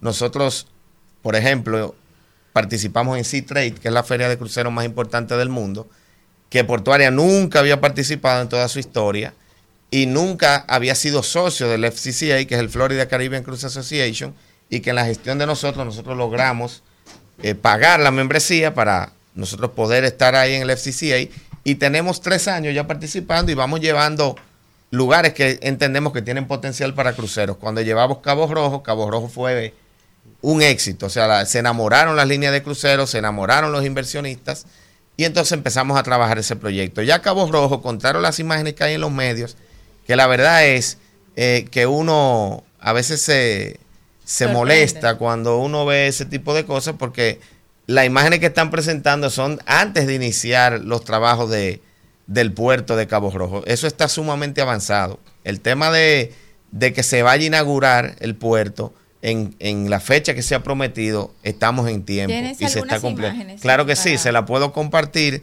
Eh, se va, de todas maneras, estamos haciendo como apordón un comunicado para hacerlo público probablemente en el día de hoy con imágenes recientes, aéreas, eh, con drones de lo que es Cabo Rojo hoy día. Está muy avanzado y se va a terminar en tiempos récord. Decían lo mismo de Taino Bay en su momento. Decían, no, eso no se termina. Y empezó la, la especulación antes de inaugurar el puerto y al final llegaron los cruceros y se inauguró el puerto. ¿Qué quiero decir de Cabo Rojo?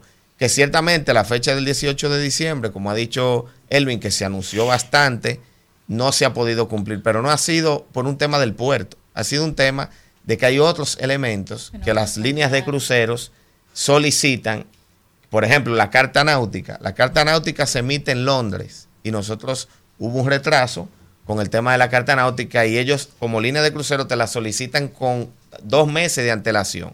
Si nosotros en dos meses no podíamos entregársela, pues ellos ya automáticamente descartan esa tocada de ese barco. Pero para buena noticia es que nosotros ya tenemos fechas, muy probablemente unos días después, en diciembre, no me voy a buscar a dar una fecha eh, Exacta. para no ir a, a equivocarme, pero lo que sí es seguro es que yo iré el 18 de diciembre para demostrar que el puerto ya estaba Está listo para recibir los cruceros y que entre el 18 y el 4 de enero, que es el deadline que tenemos, va a llegar el primer crucero a Pedernales. O sea que el peor escenario que tenemos es que se retrase 15 días, Bien. lo que no es eh, algo muy relevante. Víctor. Me, que me faltó el norte, pero No, no. no, tenemos mucho muelle por allá.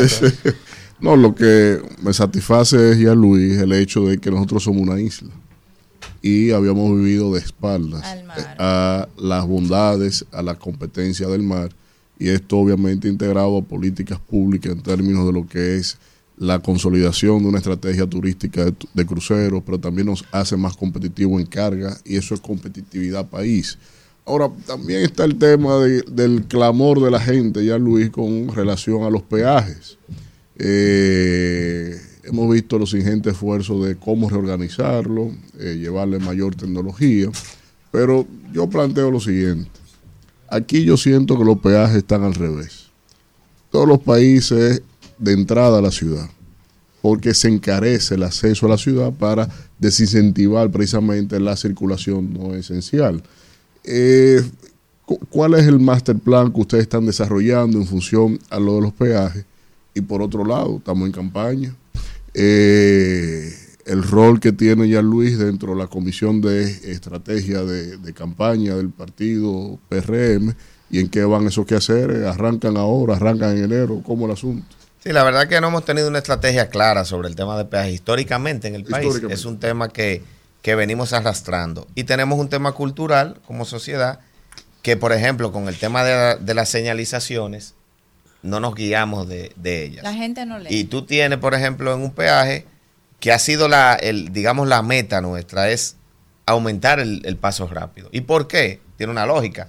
Si ustedes se van, por ejemplo, a la estación de las Américas hoy día, no recuerdo, después que implementamos la ampliación y que aumentó el, el número de usuarios del dispositivo para esta estación, que en un momento era 24% más o menos la cantidad de vehículos que pasaban con, con- con el paso rápido. rápido, y hoy día ronda el 45-46% en las Américas. ¿Cómo ha impactado eso? Que yo recuerdo mi primer congestionamiento recién nombrado, que llegaba casi a la entrada de Samaná un día. Y eso fue, ustedes recuerdan, titulares. eh, fue, fue bastante, aérea de eso. bastante dura eh, para mí esa experiencia. Y ya hoy día yo no recuerdo, le estoy diciendo, luego que alcanzamos esa cifra de 45 o 46%, un solo congestionamiento de la autopista de las Américas. Cuando está lejos, está a 300 metros, tal vez 200 metros. O sea, eso es el gran congestionamiento de las Américas que, señores, anualmente por esta estación pasan vehículos, 11 millones 700 mil eh, vehículos, solamente por la estación de las Américas. Entonces, apostamos duro al, al, al- al incremento, el paso rápido, lo hicimos accesible o asequible para que la gente, por ejemplo, anteriormente costaba 900 pesos, hoy Sí, cuesta sí, sí. 250 con 200 de recarga, lo que facilita que cualquier ciudadano pueda adquirir el dispositivo, pero evidentemente eso trae consigo muchos otros retos que aún nosotros estamos trabajando en superarlo y mejorarlo. Y para poner eh, un caso en específico, el mismo sistema, el mismo ha- hardware que nosotros tenemos, cuando se dio ese incremento, se ralentizó. Se, puede- había gente que me decía, oye, pero me está leyendo más lento, antes me leía más rápido, pero no es lo mismo, evidentemente, procesar el, el mismo computador, procesar 10 transacciones que procesar 30 transacciones. Entonces, todo eso hemos venido en, una etapa de mejoramiento, de aprendizaje. Hemos teni- tenemos debilidades tecnológicas fuertes. Nosotros en este momento estamos llevando a cabo un proceso eh, que lo estamos haciendo bajo una modalidad que la ley ahora prevé, que es de, de subasta inversa, se llama. Muy buena. Que yo creo. Es, es la que más me gusta por el tema del tiempo, porque tú haces una licitación, te toma cinco meses, en, su, en subasta inversa lo haces en un mes Así es. con la con la novedad positiva de que subasta inversa que el que va a ganar es el que te oferte el menor precio, el que el que oferte el, el menor precio. Entonces ahí no hay manera de que nadie tampoco pueda cuestionar de que se hizo por, por otros fines y eso es, eso es muy importante para nosotros cuidar la transparencia y la, y la eficiencia de la gestión. Entonces ya con esos equipos tecnológicos que debo decir que hemos superado muchos retos de esos que, que teníamos en RD Vial, yo estoy convencido que el sistema de peajes va a mejorar significativamente. ¿Qué ha venido mejorando? Que es importante concientizar a la gente, señores, porque eh, no es verdad que si no respetamos y si queremos utilizar, como decimos un buen dominicano, mucho tigueraje, vamos a, vamos a mejorar. Yo le pongo un ejemplo a ustedes. Estación de las Sánchez, dice un día un, el, el encargado de la estación, dice, oye, tenemos cinco días que se está entrando una persona por el carril de pasos rápidos, sin tener el paso rápido, buscando que se pagar en efectivo y entonces evitar el congestionamiento de la, Sí. de la estación. Y nosotros tomamos una medida que, que fue buscando resolver otro problema, que era que anteriormente cuando un vehículo entraba al carril de pasos rápido y no tenía el dispositivo, se devolvía. Sí. Y eso era traumático, porque cada vez que tú sí. devolvías un vehículo, La fila. eso se convertía automáticamente en un congestionamiento. Entonces ese dijo, ah, pero ya no nos están devolviendo, yo me voy a ir siempre por aquí, va- van a tener que dejarme pasar. Hasta que yo le dije, guárdenle un día un DGC y múltenlo. Que fue otra medida que se tomó en, en la gestión nuestra, pero que requiere del apoyo de la DGC porque tiene que estar siempre presente en la estación y si no está, entonces Red Vial no puede fiscalizar. Entonces es un tema muy, muy, muy importante también. Israel. Jean Luis, lo mío se va a circunscribir a la parte económica y financiera. Tanto político. en RD Vial como, como en Autoridad Portuaria. Y el hecho es saber si le sigue costando, en el caso de Autoridad Portuaria de Apordón, al contribuyente el mantener las operaciones de, de Apordón en el orden de si todavía tiene déficit esa institución como tal. Y en el caso de RD Vial, lo mismo. ¿Le cuesta mantener esas operaciones al Estado Dominicano? ¿Está teniendo beneficios? ¿Puede el contribuyente contar con que va a tener alguna retribución al respecto? Mira, ambas instituciones tienen sus particularidades, pero sí hoy rinden beneficios al país. En una empresa económico, en si lo vemos como empresa, si lo vemos como empresa, todas las empresas contraen deudas y de alguna manera eh, se utilizan la deuda como para financiarse. para financiar proyectos, financiar obras. Ahora, ¿qué es lo importante? Que al final tú puedas pagar y honrar la deuda que tú tienes y que tú puedas hon- honrar todos tus compromisos y que a fin de mes tengas beneficios. Eso se da en ambas instituciones. Autoridad portuaria, nosotros estamos promediando de beneficios mensuales entre 22 y 23 millones de pesos. Hasta antes de tu entrada, el gobierno tenía No, que no, mandar perdía dinero. Eh, A, que- fi- a cierre de año se perdía dinero. Y el gobierno tenía que Pero no, pero no el gobierno anterior. La autoridad portuaria tenía 10 años perdiendo dinero. Que cuando cerraba a fin de año, en los estados financieros te decían que perdía 5 millones, perdía 10 millones, 20 millones en, en- en escenarios muy negativos. Pero en la gestión de nosotros, en los primeros cuatro meses nosotros logramos cerrar con 80 millones de beneficios. Wow. en los primeros cuatro meses. Alfredo. Luis, no te vayas de ahí. Entonces yo te iba a hacer otra pregunta, pero es de justicia. Eh, primero, saber de qué se nutre de manera financiera autoridad portuaria y que tú le expliques de manera técnica al país de qué manera es que se recaudan, por cuáles son los conceptos y cómo tú lograste eso. Porque no es posible que 10 años anteriores y más la última gestión, que yo no voy a entrar en consideración de números específicos porque tú lo dijiste todo empezando la, la entrevista. Es decir, ¿en qué situación usted encontró eso? Que no había dinero para pagar la nómina, apenas usted encontró 150 mil pesitos, que tenían más de seis meses que no se pagaban las, La TCS. la TCS. ¿Qué más no había? Teníamos, eh, bueno, el comedor cerrado. Sí. Eh, encontramos deuda con, por ejemplo, la DGI, Sí. 80 millones, que al final Entonces nosotros... explícale la- al país cómo, en términos administrativos y financieros, tú has logrado realizar lo que nosotros pudiéramos decir que es un milagro. Explíqueme eso, a ver. Que la gente, Mira, la- ¿de la- qué se nutre? la autoridad portuaria dominicana- le manda dinero. ¿Cómo? No, nunca. la- el único aporte que hemos recibido por parte del gobierno central ha sido para el tema de los muelles pesqueros, que nos apoyaron para construir 11 de los 18 que se están ejecutando y hoy tenemos una licitación en curso de 7 más, que eso se van a hacer con fondos propios. O sea, que luego de ese aporte que hizo el gobierno, nunca eh, se nos ha dado un peso. Pero, por ejemplo, antes de entrar en el tema de las recaudaciones Sí, como ¿cómo tal, es? yo quiero también abordar el tema de las prestaciones laborales. Que un saben- sí. Israel lo conoce, eh, sabe bastante bien que eso era el, el principal dolor de cabeza de Apordón. Y cuando yo llegué me hicieron el planteamiento de que no las pagara. La gente me decía, mira, es una bola de nieve, no te pongas a pagar eso, que si tú te pones a pagar eso te va a pasar tu vida entera en la gestión pagando deuda y no vas a poder hacer nada. Bueno, no nos llevamos de eso, tomamos primero la iniciativa de pagar las nuestras, no ser eh, multiplicadores de la historia de que todo el que llegaba desde el gobierno de Hipólito no se pagaban prestaciones laborales en Apordón. O sea, cuando llegó el gobierno del presidente Mejía, no se pagaron, después llegó Lionel, no se pagaron, después llegó Danilo, no se pagaron, llegamos nosotros y nos encontramos ese problema eh, encima de los hombros, que rondaba 800 millones de pesos la deuda de las prestaciones laborales. Hoy día hemos pagado alrededor de 560 millones de pesos de prestaciones laborales en lo que llevamos de gestión y eso ha bajado considerablemente la presión que nosotros teníamos, porque por esta sentencia eh, el, el magistrado Báez sabe eh, y que conoce de eso, te pueden someter embargos. Y entonces nosotros vivíamos Que de hecho se vivió, donde quiera vivían incautando guagua y vehículos. vehículos. sí, por ejemplo, nosotros hoy tenemos vehículos y no, no tenemos ese problema. Tenemos, eh, no encontramos una flotilla vehicular. Tú preguntabas los Ahora- vehículos. Ahora, ¿de dónde se recauda? Nosotros, Sí, ¿de nosotros por ley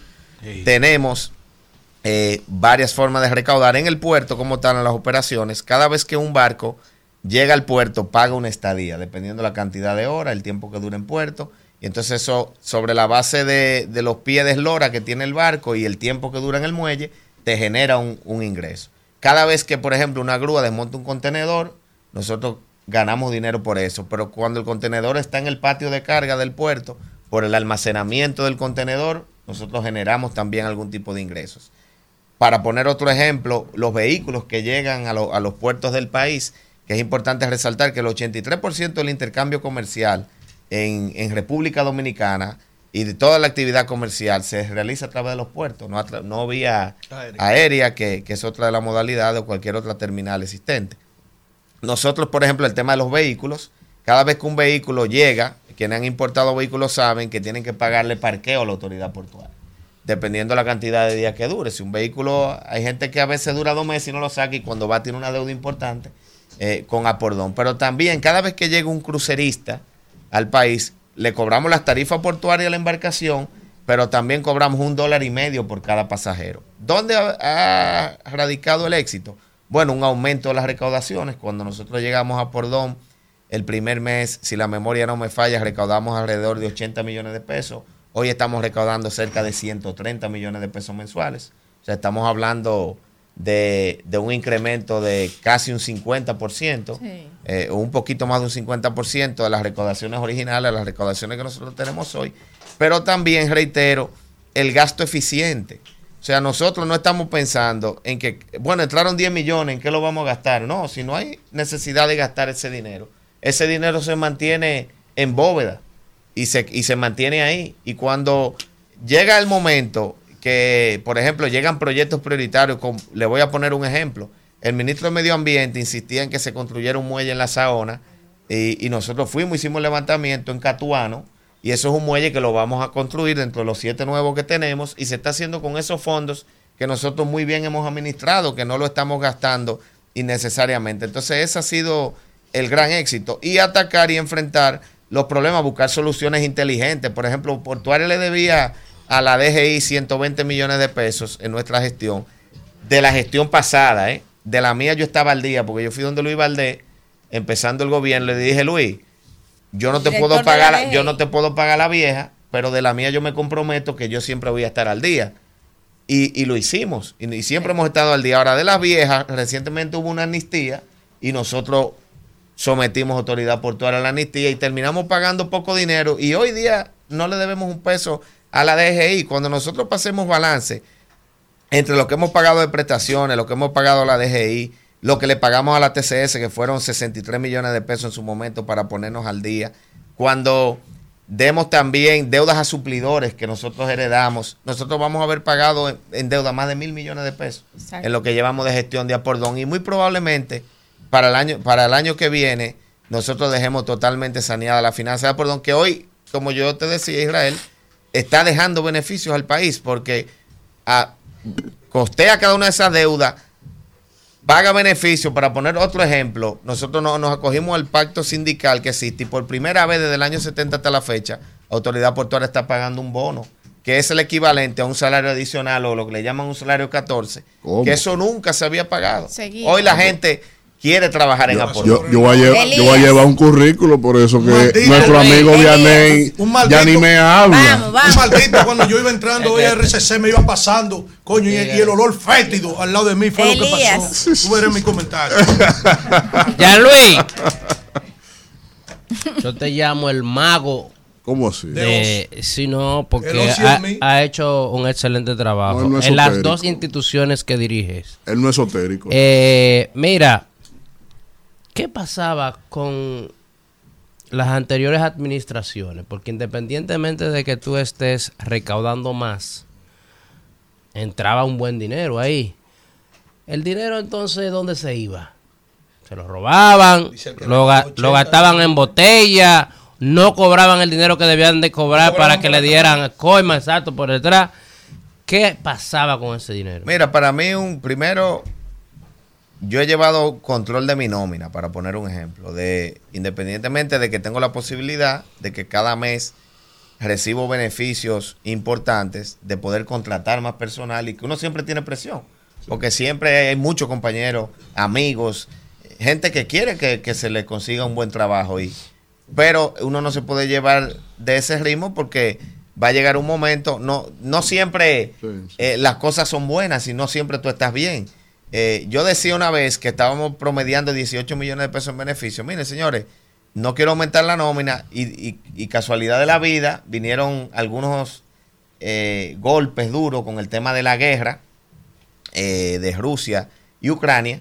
Y en ese proceso, las recaudaciones hicieron así. Bajaron a un punto que en un momento yo llegué de 18 millones estar en 5 millones mensuales de beneficios. O sea que imagínense que uno se estuviese llevando de la película, de los 18 millones, se compromete y al final viene alguna situación. Entonces, en eso yo estoy muy consciente y siempre me gusta mantener un promedio de más de 18 millones de pesos de beneficio para la institución sobre los gastos.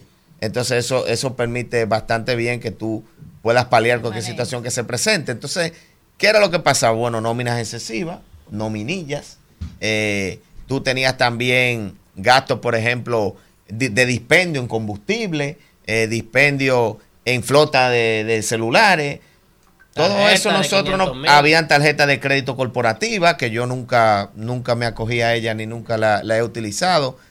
Eh, el tema, por ejemplo, que por ley pe- te, te- te lo permiten, por ejemplo, de, de los gastos eh, de representación. Nosotros nunca hemos, hemos, eh, nos hemos acogido al tema de, de gastos de representación. Entonces empezamos a poner un ejemplo de austeridad, desde, nuestra, desde nuestro equipo de trabajo, en mi caso en particular, renuncié a unos beneficios ahí que existían y poniendo el ejemplo, porque si, si no puede ser que yo le di- te diga, Elías, mira, vamos a quitarte el combustible, pero yo me quedo con, con, con Con X cantidad de combustible. Entonces empezamos así, de menos a más, y le hemos ido mejorando las cosas. Hasta Por en el ejemplo, consejo había para ponerle un ejemplo a ustedes, la, la nómina, la nómina de la gestión anterior nuestra era de 58 millones de pesos. Hoy nosotros estamos en 56. Pero ¿cuál es la diferencia? En el, en el caso anterior eran 2.700 empleados, hoy somos 1.900. ¿Qué es lo que ha pasado? Que nosotros hemos mejorado y dignificado los salarios de los colaboradores. Tú tenías, para ponerte un ejemplo, en el caso de, en el caso de, de, de mayordomía, gente ganando 8 mil pesos, 7 mil pesos, que van todos los días a trabajar. Y tú tenías, tú tenías gente, bueno, que ganaban 150 mil y ni iban por ahí. Entonces, ese de, ese, Luis. ese de 7 Esto u es 8, cambio. Ese 7 u 8, nosotros lo llevamos un De- salario mínimo de 15 mil pesos. Luis, para que nos dé tiempo, No ya tenemos que ir concluyendo. Mi pregunta, bueno, o mis preguntas. Ah, ¿Cómo así? Sí, Ah, pues Eh, primero ya para terminar con la parte institucional, eh, todos esos puertos que tú has anunciado, primero felicitarte por la gran labor que estás haciendo, la verdad es que uno se siente bien de ver que la generación de uno tiene vocación de servicio y el hecho de que tú lo hagas bien, pues nos da la oportunidad a cada uno de nosotros de hacerlo mejor y nos compromete aún más como Y generación. quiero que hagan una visita ya por Tuara para yo darle un recorrido. Claro, un programa especial, No, como no, tú no ofrezca eso. Usted no dijo que no iba a llevar a Pedernales. Sí, sí. Y, y me quedé con el traje de baño en la mano. Esos puertos que se están abriendo, que, que han hecho una gran aportación para que el turismo dominicano florezca de la manera que ha florecido, que es una gran inversión de este gobierno y también una parte de tu visión. ¿Cómo los jóvenes que quieren o los emprendedores que quieren tener acceso a esos locales que están en, en los diferentes puertos pueden hacerlo? Si hay algún mecanismo, si tienen que eh, pasar por algún tipo de proceso para que la población conozca y la gente que vive alrededor de esos puertos pues pueda tener participación en ello.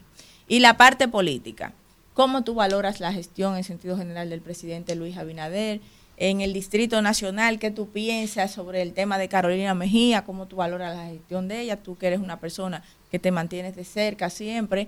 Y eh, de la situación de Farideh Raful, si tú crees que eh, el Distrito Nacional ganamos con ella o eh, eh, ¿cuál, cuál, es, ¿cuál es tu posición? ¿Cuál es tu las posición? terminales de cruceros en su mayoría son concesiones donde el sector privado que ya tiene experiencia en este tipo de casos le da participación a las Sí. comunidades, sobre todo a la zona aledaña, y siempre tú te vas a encontrar en esas terminales artesanos, te vas a encontrar eh, pintores, vas a encontrar kioscos de productos representativos de la zona, y todo eso lo hace directamente la empresa privada con la comunidad, al igual que el tema de ferias de empleo, que vienen a dinamizar. Ya ahí en Cabo Rojo Pedernales tienen contratado alrededor de mil personas de que están entre los que están trabajando en el puerto eh, y en otras áreas de, del proyecto.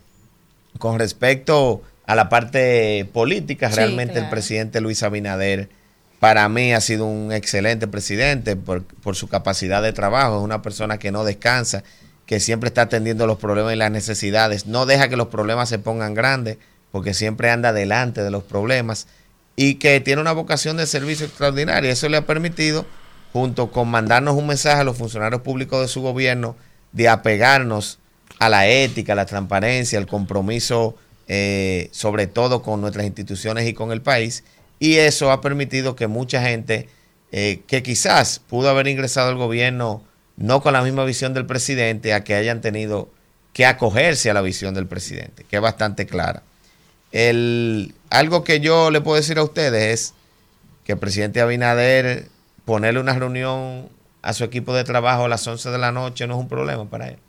Como a mí me ha ser. tocado ir al palacio 11, 12. Él es el que manda. Salir a, a la una de la mañana del palacio. se puede beber y me tocó entonces. un día. Te llaman Qué barbaridad. Bueno, Este sí, también tienes que disculparnos, Elías. Si un día uno llega con un trago un viernes, te llama y arranca para acá, para el palacio, bueno, pues, es parte No se deje eso sacar, siga ahí la parte política. Pero, señores, a mí me tocó un día, un domingo. El presidente, Ay, me, el presidente me llamó a las 8 de la noche. Me dijo, ¿dónde tú andas? Y yo, no, yo estoy aquí en mi casa. ¿Tú puedes venir al palacio? Y yo, puta, que está llamando, presidente. Cogí para el palacio un domingo a las 8 de la noche. Entonces, esa, esa vocación creo que es, que es importante. Y que políticamente está muy bien, todas las encuestas así lo certifican. Y yo estoy convencido que el presidente va a ganar nuevamente sin mayores dificultad de la reelección en, para el año 2024-2028. Yo En primera vuelta. En a primera vuelta. Yo- no sé si él va a ganar. Permiso, señor, Pero, que pero debo estamos reconocer. No, no, no, que Pero debo reconocer, debo reconocer, No, no, Jean no. Luis, que él, Jean Luis Rodríguez, definitivamente, en el posible triunfo que tenga Luis Abinader, debe ser uno de sus principales contribuyentes al respecto de tu gestión. Bien, gracias. De que agradece lo bueno En ser. primera vuelta. Seguimos. Y en Rápido el para en terminar. el caso de Carolina Mejía, que me preguntaba, Sí, de igual manera, todas las encuestas, un posicionamiento extraordinario, se ha fajado, ustedes la ven dando Sí, la cara sí, en sí. cada uno de los temas neurálgicos del país. Y de mi buena amiga Farideh Raful, que decirte, yo todos mis mejores deseos para ella. Claro, Sí, claro. Todos mis mejores deseos para ella, Farideh. Fuimos diputados juntos, Elías, ella y Próxima yo. senadora. Y somos buenos amigos. Y, y realmente es una joven talentosa. Y yo creo que Faride es, es una reserva del PRM y del país. Qué bueno, gracias por estar con no nosotros, así, Jean Luis parece. Rodríguez, director de Autoridad Portuaria del país y también de RD Vial. Tremenda la entrevista, esperamos Gracias, verte Jean Luis. pronto Gra- por aquí. gracias a ustedes, ese. Rumbo de la mañana. Señores, estamos de regreso en este Mm, rumbo bueno. de la mañana, finalizando el programa de hoy. El oficialismo Y tuvimos dos entrevistas maravillosas. Vamos, Vamos ahora con la con gente, la vamos gente, con la gente. que está a la espera aquí Vamos a ver. para hacer sus comentarios. El Tedeumo va a decir algo. Buen día. ¿Quién nos habla y de dónde? Eh, salió huyendo fue ese. esa? Buenos días. Buenos días, buenos días. Adelante. Para la diputada que estaba haciendo falta. Ah, Ay, gracias, y gracias. tal. Miguel eh. de Nueva York. Elías no quiere que yo venga aquí, quiere quedarse con Le- todo. Desde que yo llegué ella salió corriendo, no entendí. Adelante. Perdón. Pues sí, que Elías no me entendió ayer lo que yo le quise decir con respecto a los vehículos. Yo sé que hay una ley, pero la ley dice de cinco años. ¿Tú me entiendes?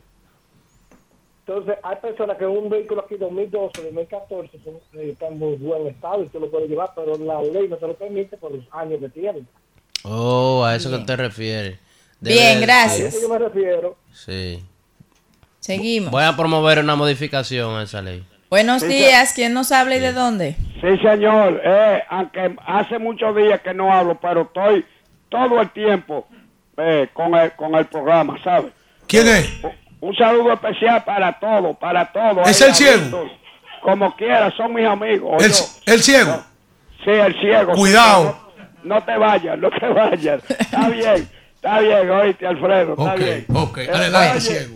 Oye, eh, Sí. eh, que por favor, Kimberly, y- o ustedes, cu- cualquiera de ustedes, que, que nos manden el agua, o llamen a Fallito Superville, que nos manden el agua a Mirantes Solares. Está bien, ciego. Vamos a poner no la manden- denuncia suya. Que no manden esa agua de madrugada y de noche, que nos la manden en la tarde temprano para que la gente coja su agua. Para que la gente Gracias, se bañe. Problema. Seguimos. Buenos días, familia. Es José, el enfermero de aquí. De, bueno, Oh, pero ven acá, ¿dónde está metido? no, yo trabajo ahora de 7 de la noche a 7 de la mañana. Los escucho todos los días. Wow, Siempre hermano. Gracias, adelante, adelante. Sabemos siempre fajado. Mira, Víctor, Sí. ponte de acuerdo conmigo. A ver si es verdad lo que voy a decir. Vamos a ver. Mira, contra Raf- eh, eh, Farideh Raful, muy fácil. Contra Kimberly, también. Contra Kiko la quema, no hay que mandarle a los policías. Pero, señor presidente, tenga el valor y enfrentar a los haitianos también. ¿Cuál es el miedo? ¿O cuál es su compromiso? ¿Cuál es el compromiso? O sea, yo renuncié a seguir a Luis Abinader porque me demostró que lo menos que tiene es hombría. Hace falta un hombre como Leonel que pueda echar para este país. Oye, Porque este es un cobarde. Gracias por su Mm. llamada. Seguimos. Mm, Sí, Buenos días, ¿quién nos habla? Enredado. Buenos días, ¿quién nos popular. habla y de dónde? Muy buenos días, pero qué placer comunicarme con todos ustedes. Ay, adelante. Adelante. Oye, yo estaba pensando, estoy en la calle y pasé por aquí por el, por el 18, La extinción de la UAS. De verdad, yo venía con una amiga mía que estudiamos la UAS pero se puso súper feliz. Porque ya cuando eso esté bien habilitado, que empiecen los, eh, los adolescentes, los jóvenes, estudiar así, es un avance para nuestra comunidad. Sabemos que el futuro está en la adolescencia, en los niños, y todo está basado en la educación. Si tenemos una buena educación para nuestros hijos, podemos tener un mejor futuro, Kimberly, porque ellos po- podrán tener buena aceptación en nuestra sociedad. Gracias, Podrán gracias. Excelente, esa es la UAS No voy a decir nada. de la circunscripción 5. Seguimos. Última llamada. ¿Cómo que la última? Faltan buenos cinco días. más. Buenos días, adelante. Buenos días. Ah, es Luis Manuel.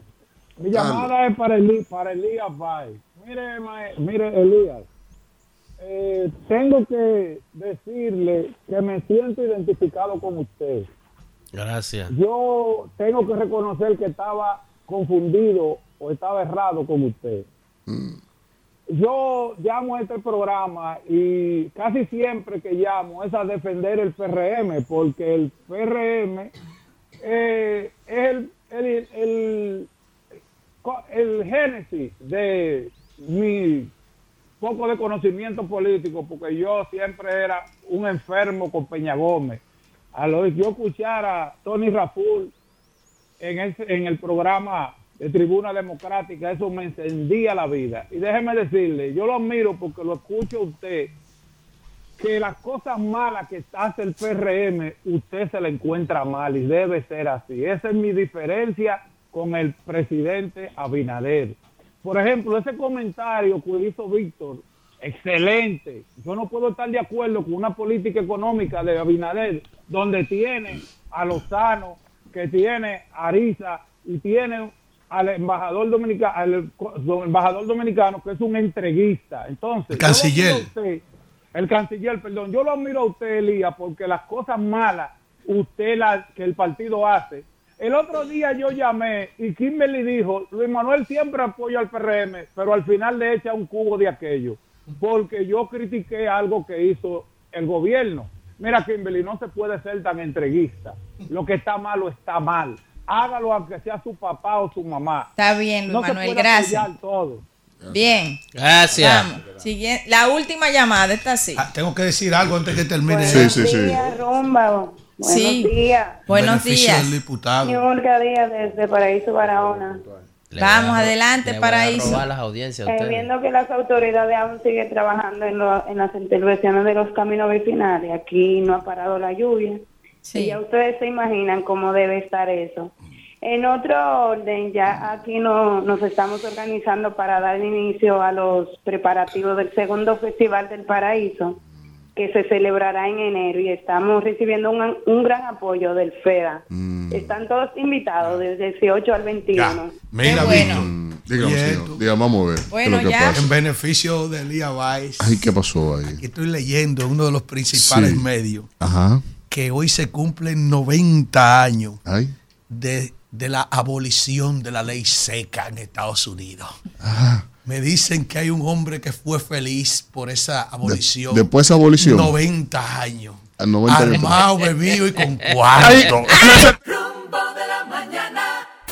Rumba 98.5, una emisora RCC Media.